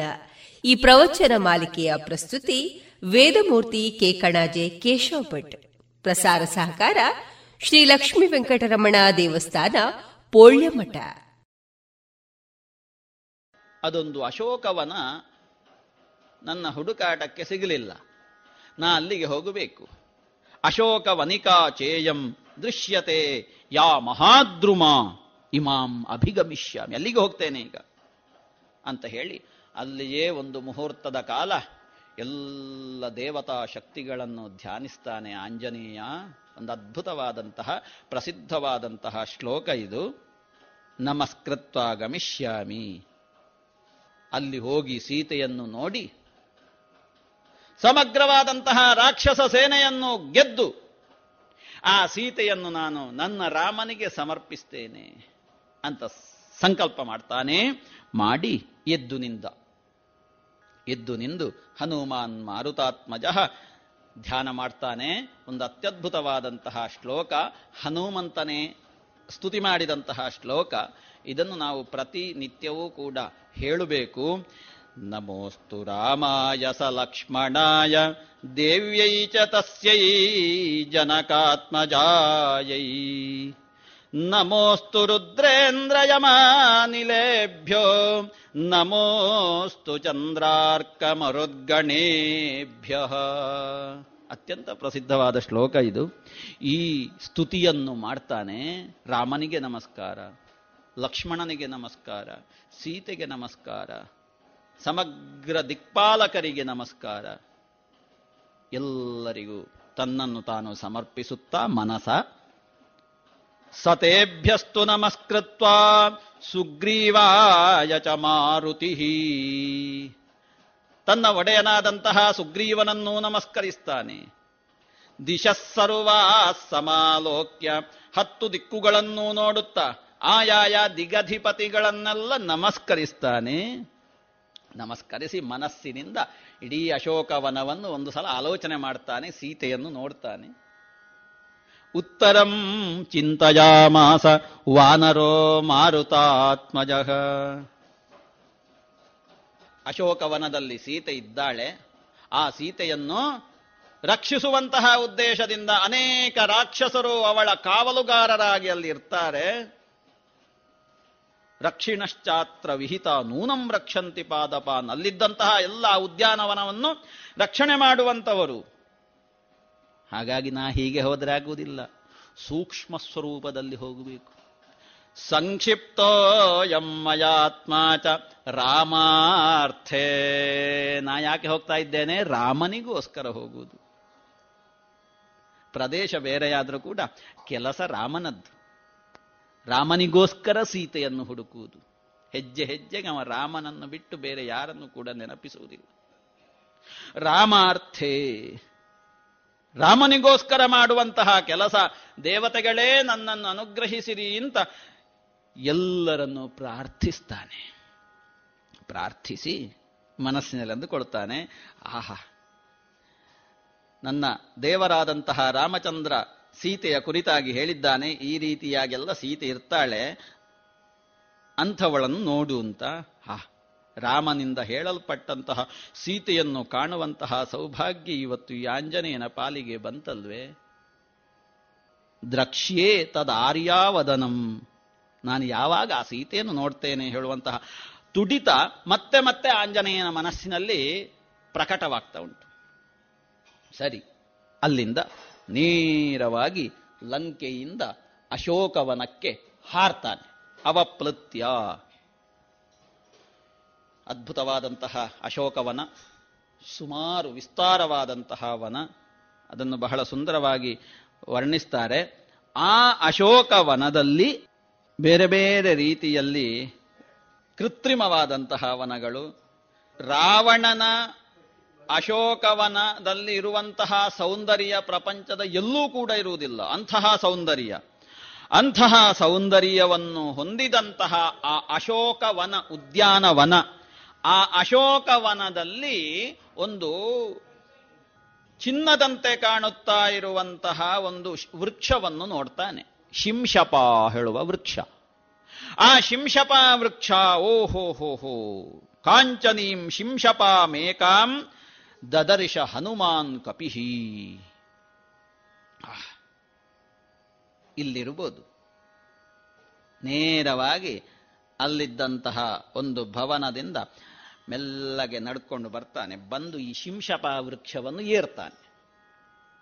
ಶಿಂಶಪ ವೃಕ್ಷ ಅಂತಂದ್ರೆ ಧೂಪದ ಮರ, ಅಗರು ಮರ. ಬಹು ವಿಸ್ತಾರ, ಒಂದು ಹಿಡಿತಕ್ಕೆ ಸಿಕ್ಕದಂತಹ ಮರ ಅದು. ಬಹಳ ದೊಡ್ಡದಾದಂತಹ, ಆಕಾಶದಷ್ಟು ಎತ್ತರ ಬೆಳೆದಂತಹ ಮರ, ಅದರ ಬಗ್ಗೆ ಬಹಳ ಪ್ರೀತಿ. ಹಾಗಾಗಿ ಅದರ ಸುತ್ತ ಕಟ್ಟೆ, ಚಿನ್ನದ ಕಟ್ಟೆ ಅದು. ಹೌದು. ಅಷ್ಟು ಚಂದದ ಕಟ್ಟೆ. ಇಡೀ ಅಲ್ಲೆಲ್ಲವೂ ಕೂಡ ಸುವರ್ಣ, ಅವನಿಗೇನು ಕಡಿಮೆ ಇರಲಿಲ್ಲಲ್ಲ. ಎಲ್ಲ ರಾವಣ ನಿಜವಾಗಿ ಅದ್ಭುತ ಮನುಷ್ಯ. ಅದನ್ನು ಮುಂದೆ ಹನುಮಂತನ ಹೇಳ್ತಾನೆ, ಇವನಲ್ಲಿ ಇದೊಂದು ದುರ್ಬುದ್ಧಿ ಅಲ್ಲದಿದ್ದರೆ ಇವತ್ತು ದೇವೇಂದ್ರನಿಗಿಂತಲೂ ಮೇಲಿನ ಒಂದು ಸ್ಟೆಪ್ ಮೇಲೆ ಆ ಯೋಗ್ಯತೆ ರಾವಣನಿಗುಂಟು. ಇವನಲ್ಲಿ ಇದೊಂದು ದುರ್ಬುದ್ಧಿ ಮಾತ್ರ ಇರಬಾರದಿತ್ತು. ಅಂತ ಹೇಳಿ ರಾವಣನನ್ನು ನೋಡಿ ಹನುಮಂತ ಅಂದುಕೊಳ್ಳುವುದು. ಅವನಲ್ಲಿ ಹೇಳುವುದಿಲ್ಲ.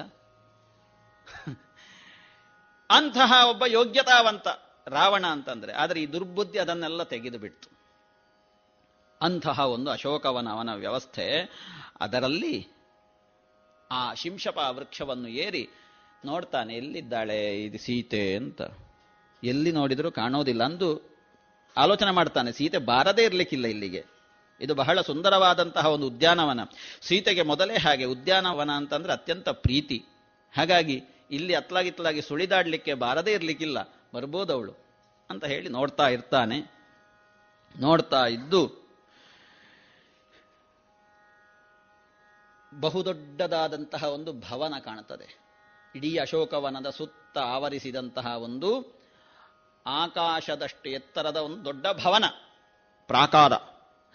ಆ ಪ್ರಾಕಾರದಲ್ಲಿ ಅತ್ಲಾಗಿತ್ಲಾಗಿ ನೋಡ್ತಾ ಇರುವಾಗ ಅಲ್ಲಿಯೇ ಆ ಮರದ ಬುಡದಲ್ಲಿ ಬುಡದಲ್ಲಿ ಏನು? ತತೋ ಮಲಿನ ಸಂವೀತಾಂ ರಾಕ್ಷಸೀಭಿ ಸಮಾವೃತಾಂ ಉಪವಾಸ ಕೃಷಾಂ ದೀನಾಂ. ಆ ಮರದ ಬುಡದಲ್ಲಿ ಒಂದು ಹೆಣ್ಣು ಕಾಣ್ತದೆ. ತತೋ ಮಲಿನ ಸಂವೀತಾಂ ಮಲಿನವಾದಂತಹ ಬಟ್ಟೆಯನ್ನು ಧರಿಸಿದವಳು.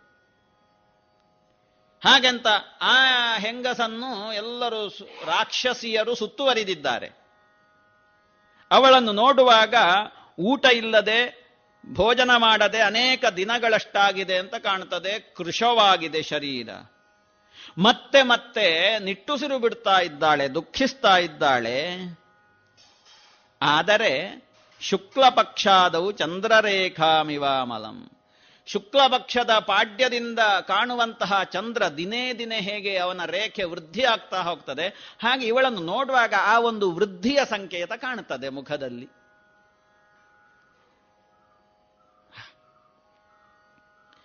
ಆಮೇಲೆ, ಮಂದಂ ಪ್ರಖ್ಯಾಯಮಾನೇನ ರೂಪೇಣ ರುಚಿರ ಪ್ರಭಾಂ ಅವಳ ಆ ರೂಪದ ಸೌಂದರ್ಯ ನೋಡುವಾಗ ಅದು ಇದು ಅಂತ ತಿಳ್ಕೊಳ್ತಾನೆ. ರಾಮ ಹೇಳಿದ್ದು ಅದೇ ಸೌಂದರ್ಯ ಇಲ್ಲಿ ಕಾಣ್ತಾ ಉಂಟು. ಹೇಗಿತ್ತು ಕೇಳಿದರೆ ಹೊಗೆಯಿಂದ ಆವೃತವಾದ ಅಗ್ನಿಯ ಹಾಗಿತ್ತಂತೆ ವಾಲ್ಮೀಕಿಯ ಕೆಲವೊಂದಷ್ಟೆಲ್ಲ ಉಪಮೆಗಳು ಉಂಟಲ್ವಾ ಹಾಗಾಗಿ ಅವನನ್ನು ಆದಿಕವಿ ಅಂತಂದರು. ಆ ಉಪಮೆಯನ್ನು ಸುಂದರಕಾಂಡದಲ್ಲಿ ಬರುವಂತಹ ಉಪಮೆಯನ್ನು ಹಿಡ್ಕೊಂಡೇ ಸಂಶೋಧನೆ ಮಾಡ್ಬೋದು ಪಿ ಎಚ್ ಡಿ ಅವನನ್ನು ಉಪಮೆಗೆ ಅತ್ಯಂತ ಗರ್ಭಿತವಾದಂತಹ ಅರ್ಥಗಳನ್ನು ನಾವು ನೋಡ್ತೇವೆ. ವ್ರೀಡಿತಾಂ ದುಃಖ ಸಂತಪ್ತಾಂ ಅತ್ಯಂತ ಲಜ್ಜೆಯಿಂದ ತಲೆ ತಗ್ಗಿಸಿಕೊಂಡು ದುಃಖಾರ್ತಳಾಗಿ ಕಾಣ್ತಾ ಇದ್ದಾಳೆ.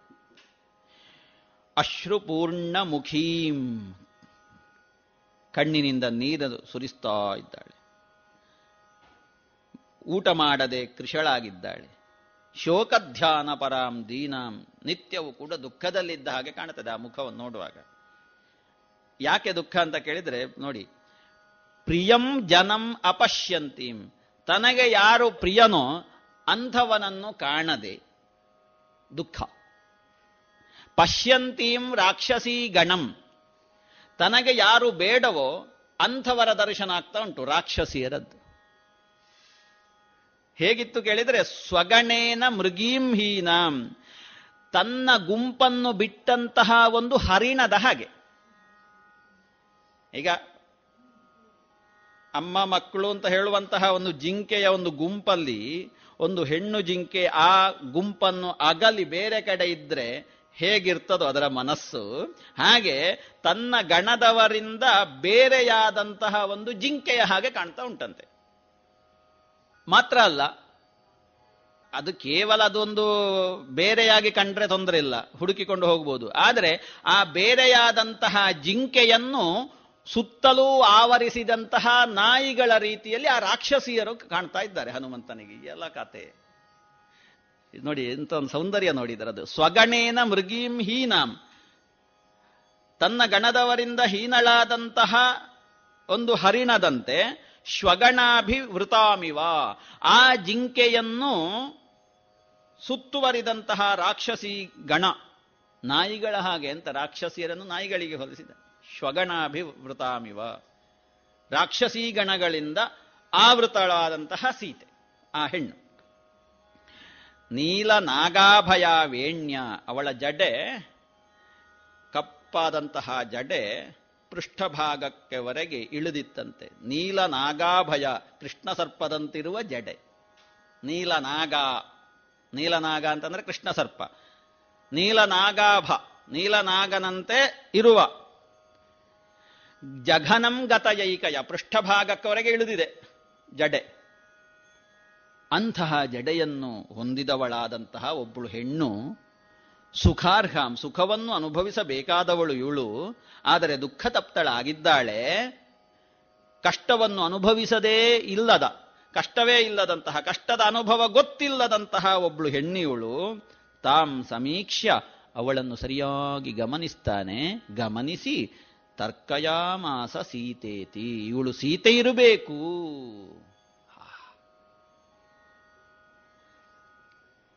ಸರಿ. ಯಥಾ ರೂಪಾಹಿ ದೃಷ್ಟಾವೈ ಆವತ್ತು ಓ, ಹೌದು, ಇದು ಸೀತೆ ಹೌದಿದು ಯಾಕೆ ಹೌದು? ಋಷ್ಯಮೂಕ ಪರ್ವತದ ತಪ್ಪಲಿನಲ್ಲಿ ಅಂದು ಯಾವನೋ ಒಬ್ಬ ರಾಕ್ಷಸ ಅಪಹರಿಸಿಕೊಂಡು, ಒಂದು ಹೆಣ್ಣನ್ನು ಅಪಹರಿಸಿಕೊಂಡು ಹೋಗುತ್ತಾ ಇದ್ದ ಕಾಲಕ್ಕೆ ನಾವೆಲ್ಲ ತಲೆ ಎತ್ತಿ ಮೇಲೆ ನೋಡಿದಾವಾಗ ನಾ ಕಂಡಂತಹ ಆ ರೂಪ ಅದೇ ರೂಪ ಇಲ್ಲಿ ಕಾಣ್ತಾ ಉಂಟು. ಹೋ ಹೋ ಇದವಳೆ.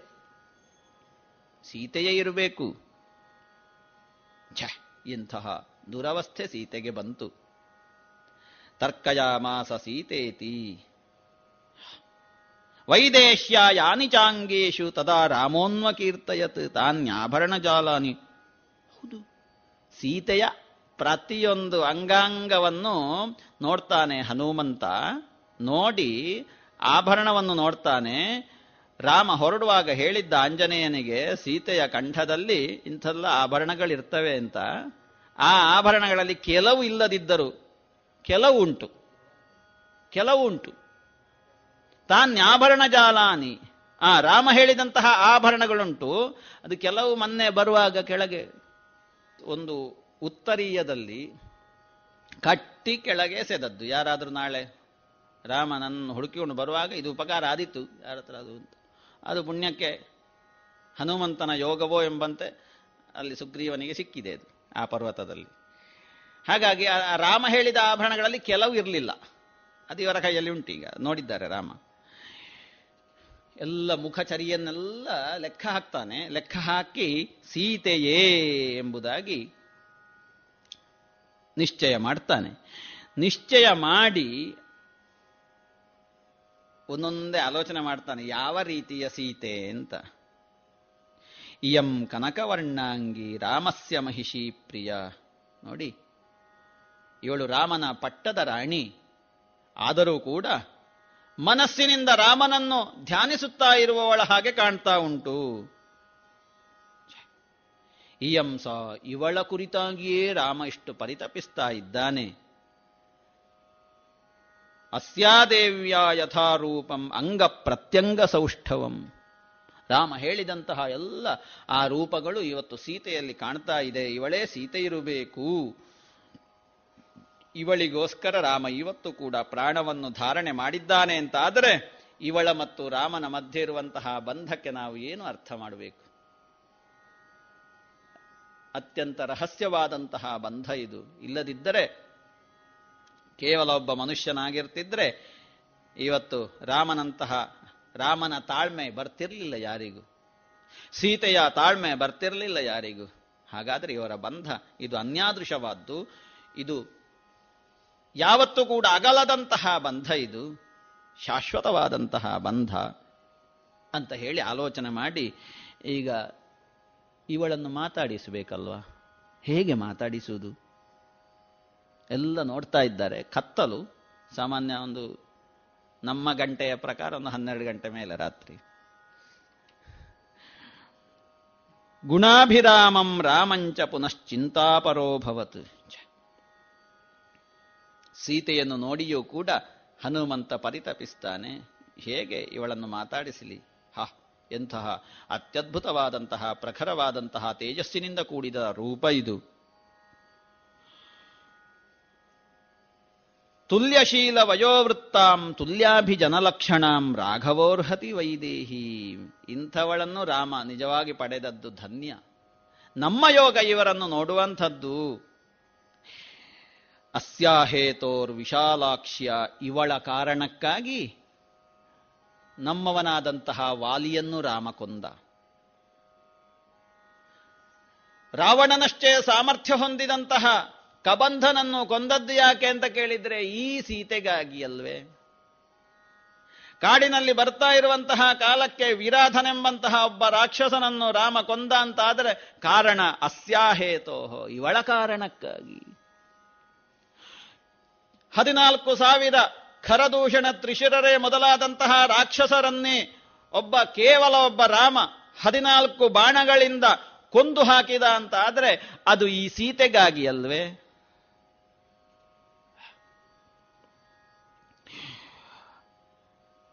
ಅಸ್ಯ ನಿಮಿತ್ತೆ ಸುಗ್ರೀವ.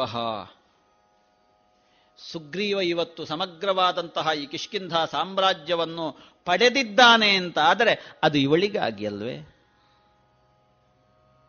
ಸಾಗರಶ್ಚ ಮಯಾಕ್ರಾಂತಹ ನಾನು ಅಲ್ಲಿಂದ ಇಲ್ಲಿಗೆ ನೂರು ಯೋಜನಗಳಷ್ಟು ವಿಸ್ತಾರವಾದಂತಹ ಈ ಸಾಗರವನ್ನು ದಾಟಿ ಬಂದಿದ್ದೇನೆ ಅಂತ ಆದರೆ ಅಸ್ಯಾಹೇತೋಹೋ ಇವಳಿಗೋಸ್ಕರವಲ್ವೇ ಈ ಸೀತೆಗೆ ನಾನು ಬಂದದ್ದು. ಸಮಗ್ರವಾದಂತಹ ಒಂದು ಲವದಷ್ಟು ಬಿಡದೆ ಸಮಗ್ರ ಲಂಕೆಯನ್ನು ನಾನು ಅನ್ವೇಷಣೆ ಮಾಡಿದ್ದೇನೆ, ಹುಡುಕಾಟ ಮಾಡಿದ್ದೇನೆ ಅಂತ ಆದರೆ ಅದು ಈ ಸೀತೆಗಾಗಿ ಅಲ್ವೇ. ಇವಳಿಗಾಗಿ ರಾಮ ಇಡೀ ಜಗತ್ತನ್ನೇ ಬದಲಾಯಿಸಬಹುದು. ರಾಜ್ಯಂ ತ್ರಿಶುಲೋಕೇಶು. ಸೀತೆಯ ಯೋಗ್ಯತೆ ಸಮಗ್ರ ಬ್ರಹ್ಮಾಂಡದಲ್ಲಿ ಯಾರಿಗೂ ಇರಲಿಕ್ಕಿಲ್ಲ, ಅಂತಹ ಯೋಗ್ಯತೆವಂತ ಆಹಾ. ಸರ್ವಾನ್ ಭೋಗಾನ್ ಪರಿತ್ಯಜ್ಯ, ಎಲ್ಲ ಆ ಅಯೋಧ್ಯೆಯ ಸಕಲ ಭೋಗಗಳನ್ನು ಬಿಟ್ಟು ರಾಮನ ಜೊತೆಗೆ ಕಾಡಿಗೆ ಬಂದು ಅಷ್ಟೇ ಭೋಗ ವೈಭವವನ್ನು ಅನುಭವಿಸುತ್ತಾ ಇದ್ದಂತಹ ರಾಮನನ್ನು ಕೂಡ ಕಳೆದುಕೊಂಡು ಇವಳು ರಾಕ್ಷಸೀ ವಶಳಾದ್ಲಲ್ಲ ಯಾ ಪರಾಂ ಭಜತೆ ಪ್ರೀತಿಂ ವನೇಪಿ ಭವನೇ ಯಥ. ರಾಮನನ್ನು ಅಗಲುವಲ್ಲಿಯವರೆಗೆ ಸೀತೆ ಅಯೋಧ್ಯೆಯಲ್ಲಿ ಅನುಭವಿಸಿದಂತಹ ಸಮಸ್ತ ಸುಖವನ್ನು ಕೂಡ ರಾಮನ ಜೊತೆಗೆ ಅನುಭವಿಸ್ತಾ ಇದ್ದವಳು. ಅಷ್ಟು ಆನಂದದಿಂದ ಜೀವನ ಮಾಡ್ತಾ ಇದ್ದವಳು ಮೊನ್ನೆ ಮೊನ್ನೆಯವರೆಗೆ ಇವತ್ತು ಈ ರಾಕ್ಷಸ ವಶವಾಗಿದ್ದಾಳೆ. ಈ ಸೀತೆಯನ್ನು ರಾಮ ನೋಡುವುದಕ್ಕೆ ಬಯಸುತ್ತಾನೆ. ದ್ರಷ್ಟು ಮಿಚ್ಛತಿ ರಾಘವ. ಹಾಗಾಗಿ ನಾನೀಗ ಅವಳನ್ನು ಮಾತಾಡಬೇಕು. ಸುತ್ತಲೂ ರಾಕ್ಷಸೀ ಗಣ. ಹೇಗೆ ಇಳಿಯುವುದು ಮರದಿಂದ? ಗೊತ್ತಾದರೆ ಕಷ್ಟ, ಕೆಲಸ ಕೆಡುತ್ತದೆ. ಕೆಲಸ ಕೆಡಬಾರದು ಅಂತ ಆಲೋಚನೆ ಮಾಡ್ತಾ ಇರುವಾಗ ರಾವಣ ಬರ್ತಾನೆ. ರಾವಣ ಬಂದು ಸೀತೆಗೆ ಜೋರು ಮಾಡ್ತಾ ಇದ್ದಾನೆ. ನೀನು ನನ್ನನ್ನು ಮದುವೆಯಾಗಬೇಕು. ಇಡೀ ರಾವಣ, ಈ ರಾವಣನ ಏನು ಸಾಮ್ರಾಜ್ಯ ಇದೆ, ಲಂಕೆ, ಇದೆಲ್ಲವೂ ಕೂಡ ನಿನಗೆ ಸೇರಿದ್ದು. ನೀನೇ ಮತ್ತೆ ರಾಣಿ. ಹಾಗೆ ಹೀಗೆ ಅಂತ ಹೇಳಿ ಎಲ್ಲ ರೀತಿಯಲ್ಲಿ ಒಬ್ಬ, ಕೇವಲ ಒಬ್ಬ ಕಾಮುಕನಾಗಿ ಸೀತೆಯನ್ನು ಮಾತಾಡಿಸ್ತಾನೆ. ಆದರೆ ಸೀತೆ ಮಾತ್ರ ತನ್ನ ಎದುರೊಂದು ಹುಲ್ಲು ಕಡ್ಡಿಯನ್ನಿಟ್ಟು ಆ ಹುಲ್ಲು ಕಡ್ಡಿಯ ಹತ್ತಿರ ಮಾತಾಡ್ತಾಳೆ. ರಾವಣ ಹುಲ್ಲು ಕಡ್ಡಿಗಿಂತಲೂ ಕಡೆ ಅಂತ. ನಿನ್ನನ್ನು ಮದುವೆ ಆಗುವ ಜನ ನಾನಲ್ಲ. ಯಾಕೆ ಕೇಳಿದರೆ, ಅನನ್ಯ ರಾಘವೇಣಾಹಂ. ನಾನು ರಾಘವನ ಜೊತೆಗೆ ಅನನ್ಯಳಾಗಿ ಅತ್ಯಂತ ಬಂಧದಿಂದ ಇರುವವಳು. ಸೂರ್ಯ ಬೇರೆ, ಸೂರ್ಯನ ಕಿರಣ ಬೇರೆ ಅಂತ ಯಾವತ್ತಾದರೂ ಹೇಳಿಕೊಂಟ. ಅದು ಎರಡೂ ಒಟ್ಟಿಗೆ ಇರುವುದು. ಸೂರ್ಯ ಹೊರಟಲ್ಲಿಗೆ ಸೂರ್ಯನ ಕಿರಣವು ಹೊರಡುತ್ತದೆ. ಅದೇ ರೀತಿ ಭಾಸ್ಕರ ಪ್ರಭೆಯ ಹಾಗೆ ನನ್ನದು ರಾಮನದ್ದು ಸಂಬಂಧ. ಹಾಗಾಗಿ ನಿನ್ನನ್ನು ನಾನು ಎಡಗಾಲಿನಿಂದಲೂ ಮುಟ್ಟುವುದಕ್ಕೆ ನಾನು ಮನ ಮಾಡಲಾರೆ ಅಂತ ಹುಲ್ಲುಕಡ್ಡಿ ಹತ್ರ ಮಾತಾಡ್ತಾ ಇದ್ದ. ಇದನ್ನು ಎಲ್ಲ ಹನುಮಂತ ಒಂದು ರೆಂಬೆಯ ಎಡೆಯಲ್ಲಿ ಸೇರಿಕೊಂಡು ಅಡಗಿ ಕೂತು ನೋಡ್ತಾ ಇದ್ದಾನೆ. ಇವ ಬಂದು ಮಾತಾಡ್ತಾ ಇದ್ದಾನೆ. ಮಾತಾಡಿ, ಎಲ್ಲದಕ್ಕೂ ತಿರಸ್ಕಾರ ಮಾಡುವ ಕಾಲಕ್ಕೆ ಸೀತೆ. ರಾವಣ ಹೇಳ್ತಾನೆ, ಇನ್ನು ಎರಡು ತಿಂಗಳ ಅವಧಿ ಕೊಟ್ಟಿದ್ದೇನೆ. ಈ ಎರಡು ತಿಂಗಳಿನ ಅವಧಿಯಲ್ಲಿ ನನ್ನನ್ನು ನೀನು ಸೇರದೇ ಇದ್ರೆ ಮತ್ತೆ ನೋಡು. ನೀನು ಹೀಗಿರುವುದಿಲ್ಲ. ಅಡುಗೆ ಮನೆಗೆ ಕೊಡ್ತಾನೆ. ಮಹಾನಸೆ. ಅಡುಗೆ ಮನೆಗೆ ಕೊಡ್ತೇನೆ, ಅಲ್ಲಿ ನಿನ್ನನ್ನು, ಇದು ರಾಕ್ಷಸ ಭಾಷೆ ಇದು. ತುಂಡು ತುಂಡು ಮಾಡಿ ಅಡುಗೆ ಮಾಡಿ ನಮಗೆ ಬಡಿಸ್ತಾರೆ. ರಾಕ್ಷಸ ಭಾಷೆ. ಆ ರಾಕ್ಷಸ ಭಾಷೆಯಲ್ಲಿ ಮಾತಾಡಿದ್ರು ಇವಳು ಅದನ್ನೆಲ್ಲ ಕಡೆಗಣಿಸ್ತಾಳೆ. ಕಡೆಗಣಿಸಿ ಆವಾಗ ಸೀತೆ ಹೇಳ್ತಾಳೆ ಏನು ಅಂತ ಕೇಳಿದ್ರೆ, ಹೇ ರಾಕ್ಷಸಾಧಮ ನಿನ್ನ ಹೆಂಡತಿಯರೇ ಅಲ್ಲಿ ಇದ್ದಾರೆ. ಅವರೊಟ್ಟಿಗೆ ನೀನು ಸ್ನೇಹದಿಂದ ಇರು. ಇನ್ನೊಬ್ಬ ಹೆಂಡತಿಯ ಜೊತೆಗೆ ಮನ ಮಾಡಬೇಡ ರಾಕ್ಷಸಾಧಮ, ನೀನು ಮಹಾ ಪಾಪ ಪಾಪ ಕೆಲಸವನ್ನು ಮಾಡ್ತಾ ಇದ್ದಿ. ನಿನಗಿದು ಶ್ರೇಯಸ್ಸಲ್ಲ. ಯಥಾ ದೃಪ್ತಶ್ಚ ಮಾತಂಗ ಶಶಶ್ಚ ಸಹಿತೋವನೆ. ಇದು ಪ್ರಾಣಿಗಳಿಗಿಂತ ಕಡೆಯಾದಂತಹ ವ್ಯವಸ್ಥೆ ಆಯಿತು ನಿನ್ನದು. ಹಾಗಾಗಿ ನನ್ನನ್ನು ನೀನು ಬಯಸಬೇಡ. ಹೋಗಿಲ್ಲಿಂದ. ಹೋಗು. ಒಂದು ವೇಳೆ ರಾಮನಿಗೆ ಗೊತ್ತಾಯಿತು ಅಂತಾದರೆ, ನಿನ್ನ ಇಡೀ ವಂಶ ಮಾತ್ರ ಅಲ್ಲ, ಲಂಕೆಯನ್ನೇ ಸುಟ್ಟು ಬೂದಿ ಮಾಡಿಯಾನು ರಾಮಚಂದ್ರ? ಹಾಗಾಗಿ ಮನ ಮಾಡಬೇಡ ಸಾರಿ ಸಾರಿ ಹೇಳ್ತಾ ಇದ್ದೇನೆ, ಸಾರಿ ಸಾರಿ ಹೇಳ್ತಾ ಇದ್ದೇನೆ. ರಾಮ ಕೇಳುದು. ಅಲ್ಲಿದ್ದಂತಹ ರಾಕ್ಷಸರಿಗೆಲ್ಲ ಹೇಳ್ತಾನೆ ರಾವಣ, ಇವಳು ನನ್ನನ್ನು ವರಿಸುವ ಹಾಗೆ ನೀವು ಅವಳನ್ನು ಮಾತಾಡಿಸಿ ಮನಃಪರಿವರ್ತನೆ ಮಾಡಬೇಕು ಅಂತ. ಎಲ್ಲ ರಾಕ್ಷಸಿಯರೆಲ್ಲ ಪ್ರರೋಚನೆ ಮಾಡ್ತಾಳೆ, ಮಾತಾಡಿಸ್ತಾರೆ ಒಪ್ಪಿಸುವ ಹಾಗೆ ಮಾಡ್ತಾಳೆ. ಆದರೆ ಆ ಎಲ್ಲ ರಾಕ್ಷಸಿಯರ ಮಾತನ್ನೇ ತಿರಸ್ಕರಿಸ್ತಾಳೆ ಸೀತೆ. ಇದನ್ನೆಲ್ಲ ನೋಡ್ತಾ ಇದ್ದಾನೆ. ಆ ರಾಕ್ಷಸಿಯರು ಮಾತಾಡಿದ್ದೆಲ್ಲ ಕೇಳಿದರೆ ಅದ್ಭುತ ಉಂಟದು. ಅದನ್ನು ಕೇಳಿ ಈ ಸೀತೆ ಹೇಳ್ತಾಳೆ ನ ಮಾನುಷಿ ರಾಕ್ಷಸಸ್ಯ ಭಾರ್ಯಾ ಭವಿತು ಮರ್ಹತೆಯ. ಏನು ಹೇಳ್ತಾ ಇದ್ದೀರಿ ನೀವು? ನಾನೊಬ್ಬಳು ಮನುಷ್ಯ ಸ್ತ್ರೀ ಮನುಷ್ಯ ಸ್ತ್ರೀ ಯಾವತ್ತೂ ಕೂಡ ರಾಕ್ಷಸನ ಪತ್ನಿಯಾಗುವುದಕ್ಕೆ ಬಯಸುವುದಿಲ್ಲ ಪ್ರಪಂಚದಲ್ಲಿ. ಏನು ನನ್ನನ್ನು ತಿಂತೀರ ನೀವು? ಕಾಮಂಖಾದತ ನನ್ನನ್ನು ತಿನ್ನಿ ನೀವು. ನಾನು ನಿಮ್ಮ ಮಾತನ್ನು ಮಾತ್ರ ಕೇಳುವುದಿಲ್ಲ. ಹಾಗಾಗಿ ನೀವು ಎಷ್ಟೇ ನನ್ನನ್ನು ತಿರುಗಿಸಿದ್ರೂ ಕೂಡ ನನಗೆ ರಾಮನೊಬ್ಬನೇ ಪತಿ. ರಾಮನೊಬ್ಬನೇ ಪತಿ. ರಾಮನನ್ನು ಬಿಟ್ಟು ನಾನು ಇನ್ನೊಬ್ಬನನ್ನು ಮನಸ್ಸಿನಿಂದಲೂ ಕೂಡ ಬಯಸಲಾರೆ. ಆದರೆ ಎಷ್ಟು ಹೇಳಿದ್ರೂ ಕೂಡ ಏನು ಮಾಡುವುದೀಗ ಸೀತೆಯ ಮನಸ್ಸಿನಲ್ಲಿ ಬಂದಂತಹ ಒಂದು ಭಾವ. ಇನ್ನೇನು ಎರಡು ತಿಂಗಳಿನ ಅವಧಿಯನ್ನು ಕೊಟ್ಟಿದ್ದಾರೆ. ಆ ಎರಡು ತಿಂಗಳಿನ ಅವಧಿಯಲ್ಲಿ ನಾನು ಏನು ಅಂತ ತೀರ್ಮಾನ ಮಾಡಬೇಕಲ್ವೇ? ಇನ್ನು ಜೀವವನ್ನಿಟ್ಟು ಏನು ಮಾಡುವುದು ನಾನು? ನಹಿಮೆ ಜೀವಿತೇನಾರ್ಥ ನನ್ನ ಜೀವಕ್ಕಿನ್ನರ್ಥ ಇಲ್ಲ. ಎರಡು ತಿಂಗಳಿನ ಅವಧಿಯಲ್ಲಿ ರಾವಣನನ್ನು ನಾನು ಸೇರಬೇಕು ಅಂತಾದರೆ ನಾನಿನ್ನು ಜೀವವನ್ನಿಟ್ಟು ಪ್ರಯೋಜನ ಉಂಟ. ಮುಹೂರ್ತಮಪಿ ರಕ್ಷಾಮಿ ಜೀವಿತಂ ಪಾಪ ಜೀವಿತ. ನನ್ನನ್ನು ನಾನು ರಕ್ಷಣೆ ಮಾಡಿಕೊಳ್ಳಬೇಕು. ನನ್ನ ಶೀಲವನ್ನು ನಾನು ರಕ್ಷಿಸಿಕೊಳ್ಳಬೇಕು ಅಂತ ಆದರೆ ನಾನು ಹೀಗಿದ್ದರೆ ಸಾಧ್ಯವ? ಅವ ನನ್ನನ್ನು ಏನಾದರೂ ನಾಡಿದ್ದು ಮಾಡ್ತಾನೆ. ಕೊಂಡು ಹೋಗಿ ಅವನ ಕತ್ತಿಗೆ ನಾನು ಕೊರಳನ್ನೊಡ್ಡಬೇಕಾಗ್ತದೆ. ಅದಕ್ಕಿಂತ ನಾನೇ ಸಾಯೋದೊಳ್ಳೆದಲ್ವ? ಚಿನ್ನ, ಭಿನ್ನ, ಪ್ರಭಿನ್ನಾವ. ನನ್ನನ್ನು ತುಂಡು ತುಂಡು ಮಾಡಿ ಹಾಕ್ತಾನೆ ರಾವಣ. ಹಾಗಾಗಿ ರಾಮನಿಗೆ ಇದನ್ನು ಹೇಗೆ ತಿಳಿಸುವಂಥದ್ದು, ರಾಮನಿಗೆ ಹೇಗೆ ಗೊತ್ತಾದೀತು? ರಾಮ ಬಂದಾನು ನನ್ನನ್ನು ರಕ್ಷಣೆ ಮಾಡುವುದಕ್ಕೆ ಇಹಸ್ಥಾಂ ಮಾಂ ನ ಜಾನೀತೆ. ನನ್ನ ಇರುವಿಕೆ ನಾನಿಲ್ಲಿ ಇದ್ದೇನೆ ಅಂತ ರಾಮನಿಗೆ ಹೇಗೆ ಗೊತ್ತು? ಗೊತ್ತಾದರೂ ಕೂಡ ಹೇಗೆ ಬಂದಾನು? ನೂರು ಯೋಜನೆಗಳಷ್ಟು ವಿಸ್ತಾರವಾದಂತಹ ಒಂದು ಸಮುದ್ರವನ್ನು ದಾಟಿ ಬರುವುದಷ್ಟು ಸುಲಭವೇ? ಸಾಧ್ಯ ಇಲ್ಲ. ನನ್ನನ್ನು ರಕ್ಷಣೆ ಮಾಡುವುದಕ್ಕೆ ಬಹಳ ಶ್ರಮಪಟ್ಟ ಆ ಜಟಾಯು. ಇನ್ನೇನಾದರೂ ಅವ ಜೀವದಲ್ಲಿದ್ದರೆ ಅವನಿಂದಾಗಿ ರಾಮ ಹುಡುಕಿಕೊಂಡು ಬರುವಾಗ ಗೊತ್ತಾದರೆ ಆದೀತು. ಆದರೂ ಕೂಡ ಈ ಸಮುದ್ರವನ್ನು ದಾಟಿ ಬರುವುದು ಹೇಗೆ? ಒಂದು ವೇಳೆ ನನ್ನನ್ನು, ನನ್ನ ಇರುವಿಕೆಯನ್ನು ಇಲ್ಲಿ ತಿಳಿದಂತಹ ರಾಮ ಬಂದ ಅಂತ ಆದರೆ ಸಮಗ್ರವಾದಂತಹ ಈ ರಾಕ್ಷಸ ವಂಶವನ್ನೇ ಭಸ್ಮ ಮಾಡಿಬಿಡ್ತಾನೆ ಸರಿ, ಏನು ಮಾಡುವುದೀಗ ಅಂತ ತನ್ನನ್ನು ತಾನೇ ಹಳಿದುಕೊಳ್ತಾಳೆ. ನನ್ನ ಜನ್ಮಕ್ಕೆ ಧಿಕ್ಕಾರ. ನಾನು ಯಾವುದೋ ಒಂದಷ್ಟು ಪಾಪಕರ್ಮವನ್ನು ಮಾಡಿರಬೇಕು ರಾಮನನ್ನು ಅಗಲಿ ಬರುವುದಕ್ಕೆ. ಛೆ ನಾನು ಈ ಮಾಡಿದಂತಹ ಪಾಪವನ್ನು ಅನುಭವಿಸಲೇಬೇಕು. ಏನು ಮಾಡುವುದೀಗ ನಚಮೇ ವಿಹಿತೋ ಮೃತ್ಯು ಅಸ್ಮಿನ್ ದುಃಖೇಪಿ ವರ್ತತಿ. ಹಾಗೆಂತ ನಾನು ಸಾಯುವುದೇ? ಇಲ್ಲ. ಸಾಯುವುದು ಒಳ್ಳೆಯದಲ್ಲ. ಪ್ರಿಯಾನ್ನ ಸಂಭವೇ ದುಃಖಂ, ಅಪ್ರಿಯಾನ್ನ ಅಧಿಕಂ ಭಯಂ. ಅಲ್ಲಲ್ಲಿ ಹೆಜ್ಜೆ ಹೆಜ್ಜೆಗೆ ಸಂಸಾರದಲ್ಲಿ ನಾನಾ ವಿಧವಾದಂತಹ ಕ್ಲೇಶಗಳು, ದುಃಖಗಳು, ಸಮಸ್ಯೆಗಳು ಬಂದು ಎದುರಾದರೂ ಕೂಡ ತಾಳ್ಮೆಯಿಂದ ನಾವು ನೋಡಬೇಕು. ಎರಡು ತಿಂಗಳಿನ ಅವಧಿ ಕೊಟ್ಟಿದ್ದಾನಲ್ಲ. ನೋಡುವ.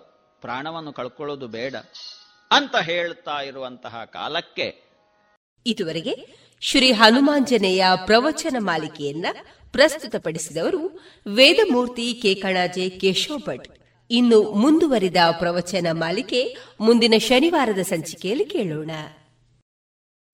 ವಿವೇಕಾನಂದ ಪದವಿ ಪೂರ್ವ college Puttur, CET, NEET, JEE, ಸಿಪಿಟಿಗಳಿಗಾಗಿ ವಿಶೇಷ ತರಬೇತಿ, ಸುಸಜ್ಜಿತ ವಿಶಾಲ ಪ್ರಯೋಗಾಲಯ, ಕಾಲೇಜ್ ಕ್ಯಾಂಪಸ್ನಲ್ಲೇ ವಿದ್ಯಾರ್ಥಿ ವಿದ್ಯಾರ್ಥಿನಿಯರಿಗಾಗಿ ಪ್ರತ್ಯೇಕ ವಸತಿ ನಿಲಯ. ಅರ್ಹ ವಿದ್ಯಾರ್ಥಿಗಳಿಗೆ ವಿದ್ಯಾರ್ಥಿ ವೇತನ, ಉಚಿತ ಶಿಕ್ಷಣ.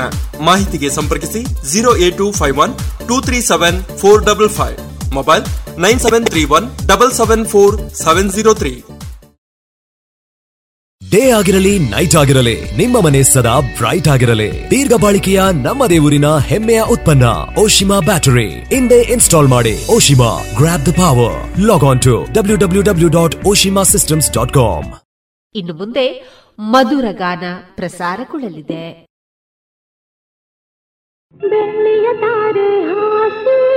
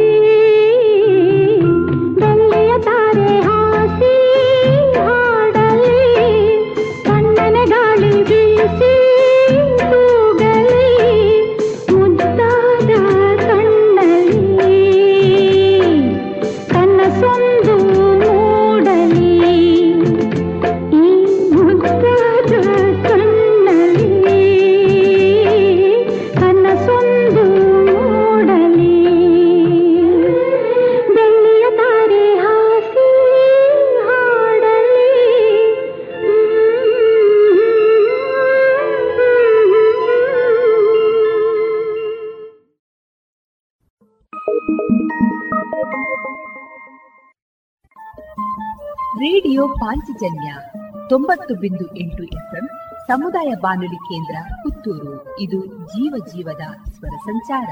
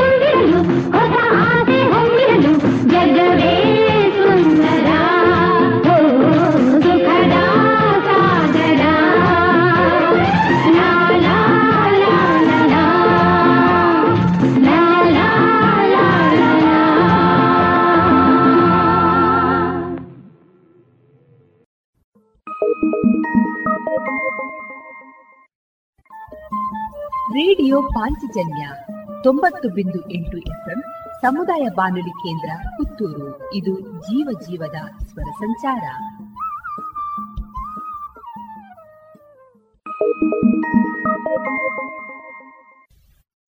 thank you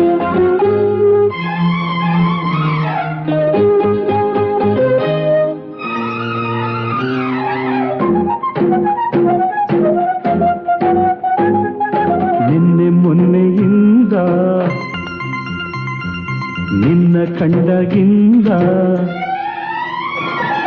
ನಿನ್ನೆ ಮುನ್ನೆಯಿಂದ, ನಿನ್ನ ಕಂಡಗಿಂದ, ಈ ನನ್ನ ಮನಸ್ಸೆಲ್ಲ ನಿನದಾಗಿದೆ, ಈ ನನ್ನ ಮನಸ್ಸೆಲ್ಲ ನಿನದಾಗಿದೆ. ನಗುತ್ತಲೆ ನೀ ಬಂದೆ ನಯನದಿ, ನೀ ಕೊಂದೆ ಸಿಹಿ ಸಿಹಿ ನೋವು ಎದೆಯಲ್ಲಿ ನೀ ತಂದೆ.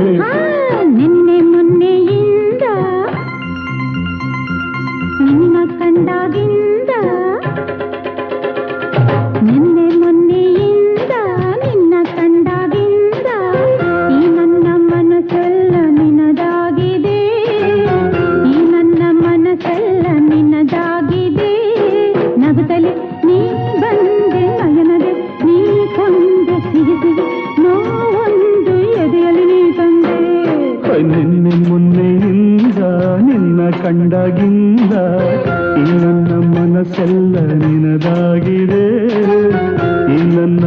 ಚೆಲ್ಲನಿನದಾಗಿದೆ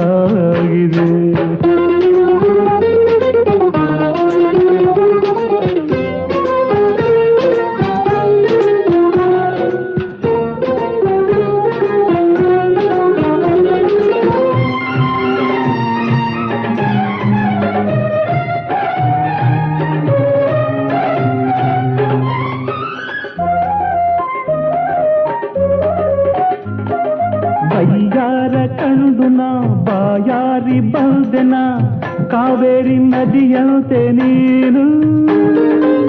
ಮನಕ್ಕೆ ತಂಪನ್ನು ನೀಡು. ನನ್ನ ಒಲವಿಲ್ದ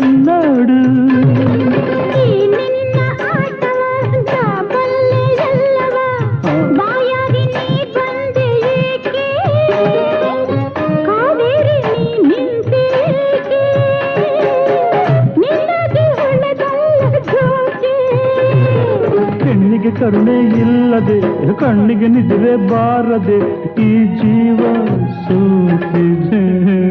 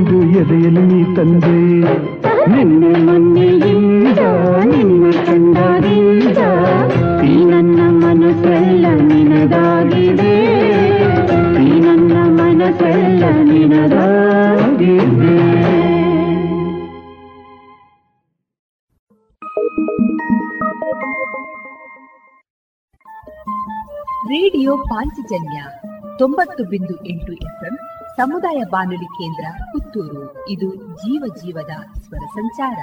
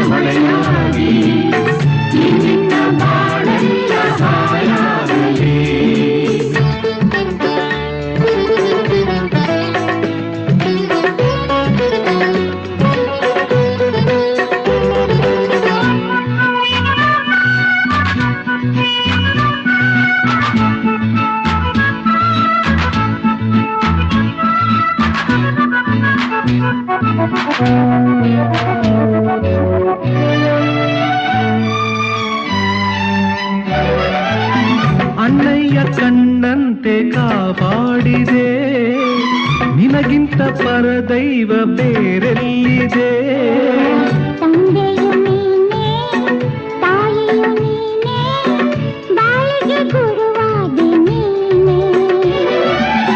ಪ್ರೀತಿಯ ಸರಿ ಅರ್ಥ ನೀ ಹೇಳಿದೆ ನೀತಿಯ ನಿಜ ಮಾರ್ಗ ನೀ ತೋರಿದೆ.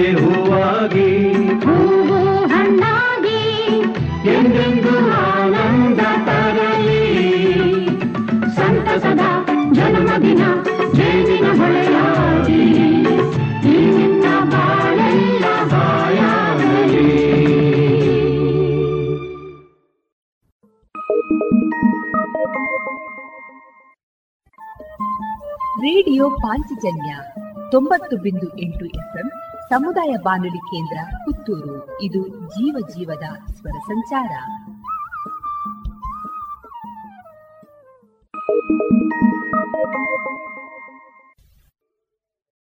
ಚಂದಿರ ಬಂದು ನಕ್ಕಾಗ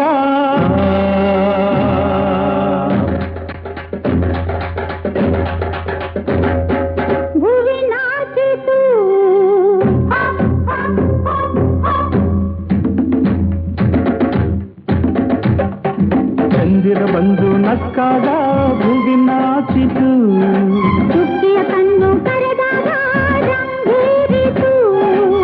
ರಂಗಿನ ಮೇಳಕ್ಕೆ ತುಗಡ ತಾಳಕ್ಕೆ ತಂಗಳಿ ಬೀಸಿದ ಆಸೆಯ ಜಾಲಕ್ಕೆ ಮೈಯೆಲ್ಲ ಹಿಗ್ಗಾಗಿ ಸೇರಿ ಆಡುವ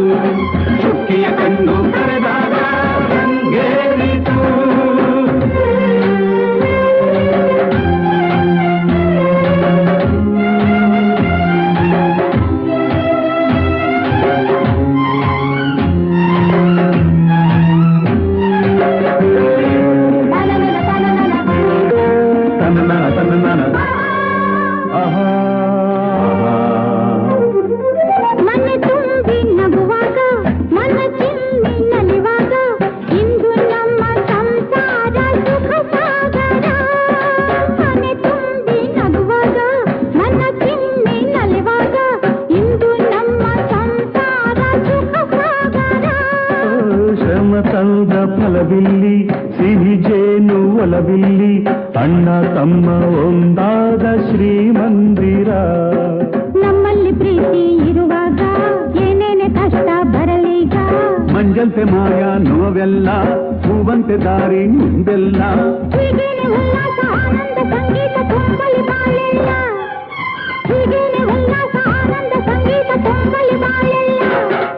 ಚಂದಿರ ಬಂದು ನಕ್ಕಾಗ ಹೂವಿನ ಚಿಂತಲ್ಲ के अन्ना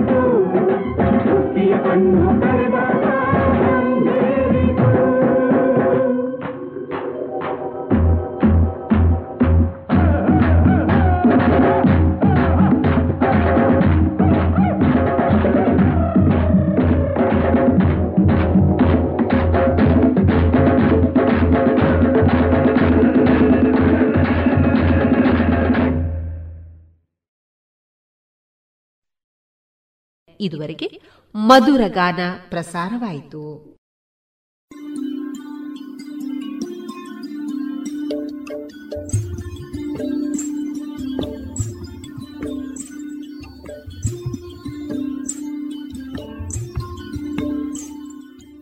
ರೇಡಿಯೋ ಪಾಂಚಜನ್ಯ ಸಮುದಾಯ ಬಾನುಲಿ ಕೇಂದ್ರದಿಂದ ನಿಮ್ಮ ಕಾರ್ಯಕ್ರಮಗಳು ಪ್ರಸಾರವಾಗಬೇಕೇ? ಹಾಗಿದ್ದರೆ ನಮ್ಮನ್ನು ಸಂಪರ್ಕಿಸಿ. ನಮ್ಮ ದೂರವಾಣಿ ಸಂಖ್ಯೆ ಸೊನ್ನೆ ಎಂಟು ಎರಡು ಐದು ಒಂದು ಎರಡು ಒಂಬತ್ತು ಎಂಟು ನಾಲ್ಕು ಒಂಬತ್ತು ಒಂಬತ್ತು.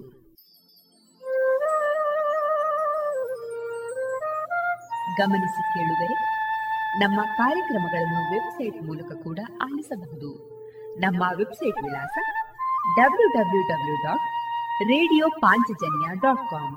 ಇಲ್ಲಿ ಆಲ್ಪೈಸ್ನ ಭಾಗಕ್ಕೆ ಹೋಗಿ ಕ್ಲಿಕ್ ಮಾಡಿದರೆ ಹಳೆ ಕಾರ್ಯಕ್ರಮಗಳನ್ನು ಕೂಡ ಆಲಿಸಬಹುದು. ಜೊತೆಗೆ ನಮ್ಮ ಪ್ರಸಾರವನ್ನು ಆಪ್ ಮೂಲಕವೂ ಕೇಳಬಹುದು. ಪ್ಲೇಸ್ಟೋರ್ನಲ್ಲಿ ಪಾಂಚಜನ್ಯ ಸರ್ಚ್ ಮಾಡಿ, ಡೌನ್ಲೋಡ್ ಮಾಡಿಕೊಂಡು ತಮ್ಮ ಮೊಬೈಲ್ಗಳಿಗೆ ಇನ್ಸ್ಟಾಲ್ ಮಾಡಿದರೆ ರೇಡಿಯೋ ಪ್ರಸಾರದ ಕಾರ್ಯಕ್ರಮವನ್ನು ನೀವು ಆಲಿಸಬಹುದು. ನಮ್ಮ ಪ್ರಸಾರದ ಬಗೆಗೆ ನಿಮ್ಮ ಅಭಿಪ್ರಾಯಗಳನ್ನು ಹಂಚಿಕೊಳ್ಳಲು ನಮ್ಮ ವಿಳಾಸ ರೇಡಿಯೋ ಪಾಂಚಜನ್ಯ ತೊಂಬತ್ತು ಬಿಂದು ಎಂಟು ಎಫ್ಎಂ ಸಮುದಾಯ ಬಾನುಲಿ ಕೇಂದ್ರ, ನೆಹರು ನಗರ, ಪುತ್ತೂರು. ನಮ್ಮ ದೂರವಾಣಿ ಸಂಖ್ಯೆ ಸೊನ್ನೆ ಎಂಟು ಎರಡು ಐದು ಒಂದು ಎರಡು ಒಂಬತ್ತು ಎಂಟು ನಾಲ್ಕು ಒಂಬತ್ತು ಒಂಬತ್ತು.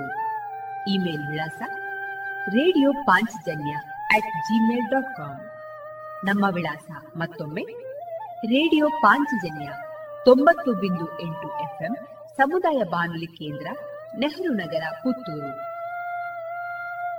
ನಮ್ಮ ದೂರವಾಣಿ ಸಂಖ್ಯೆ ಸೊನ್ನೆ ಎಂಟು ಎರಡು ಐದು ಒಂದು ಎರಡು ಒಂಬತ್ತು ಎಂಟು ನಾಲ್ಕು ಒಂಬತ್ತು ಒಂಬತ್ತು. ಇಲ್ಲಿಗೆ ಈ ಹೊತ್ತಿನ ಪ್ರಸಾರ ಕಾರ್ಯಕ್ರಮವನ್ನ ಮುಕ್ತಾಯಗೊಳಿಸುತ್ತಿದ್ದೇವೆ. ಆತ್ಮೀಯ ಕೇಳುಗರಿಗೆಲ್ಲ ರೇಡಿಯೋ ಪಾಂಚಜನ್ಯದ ಬಳಗದ ಪರವಾಗಿ ನಾನು ತೇಜಸ್ವಿ ರಾಜೇಶ್ ಮಾಡುವ ಅನಂತ ವಂದನೆಗಳು.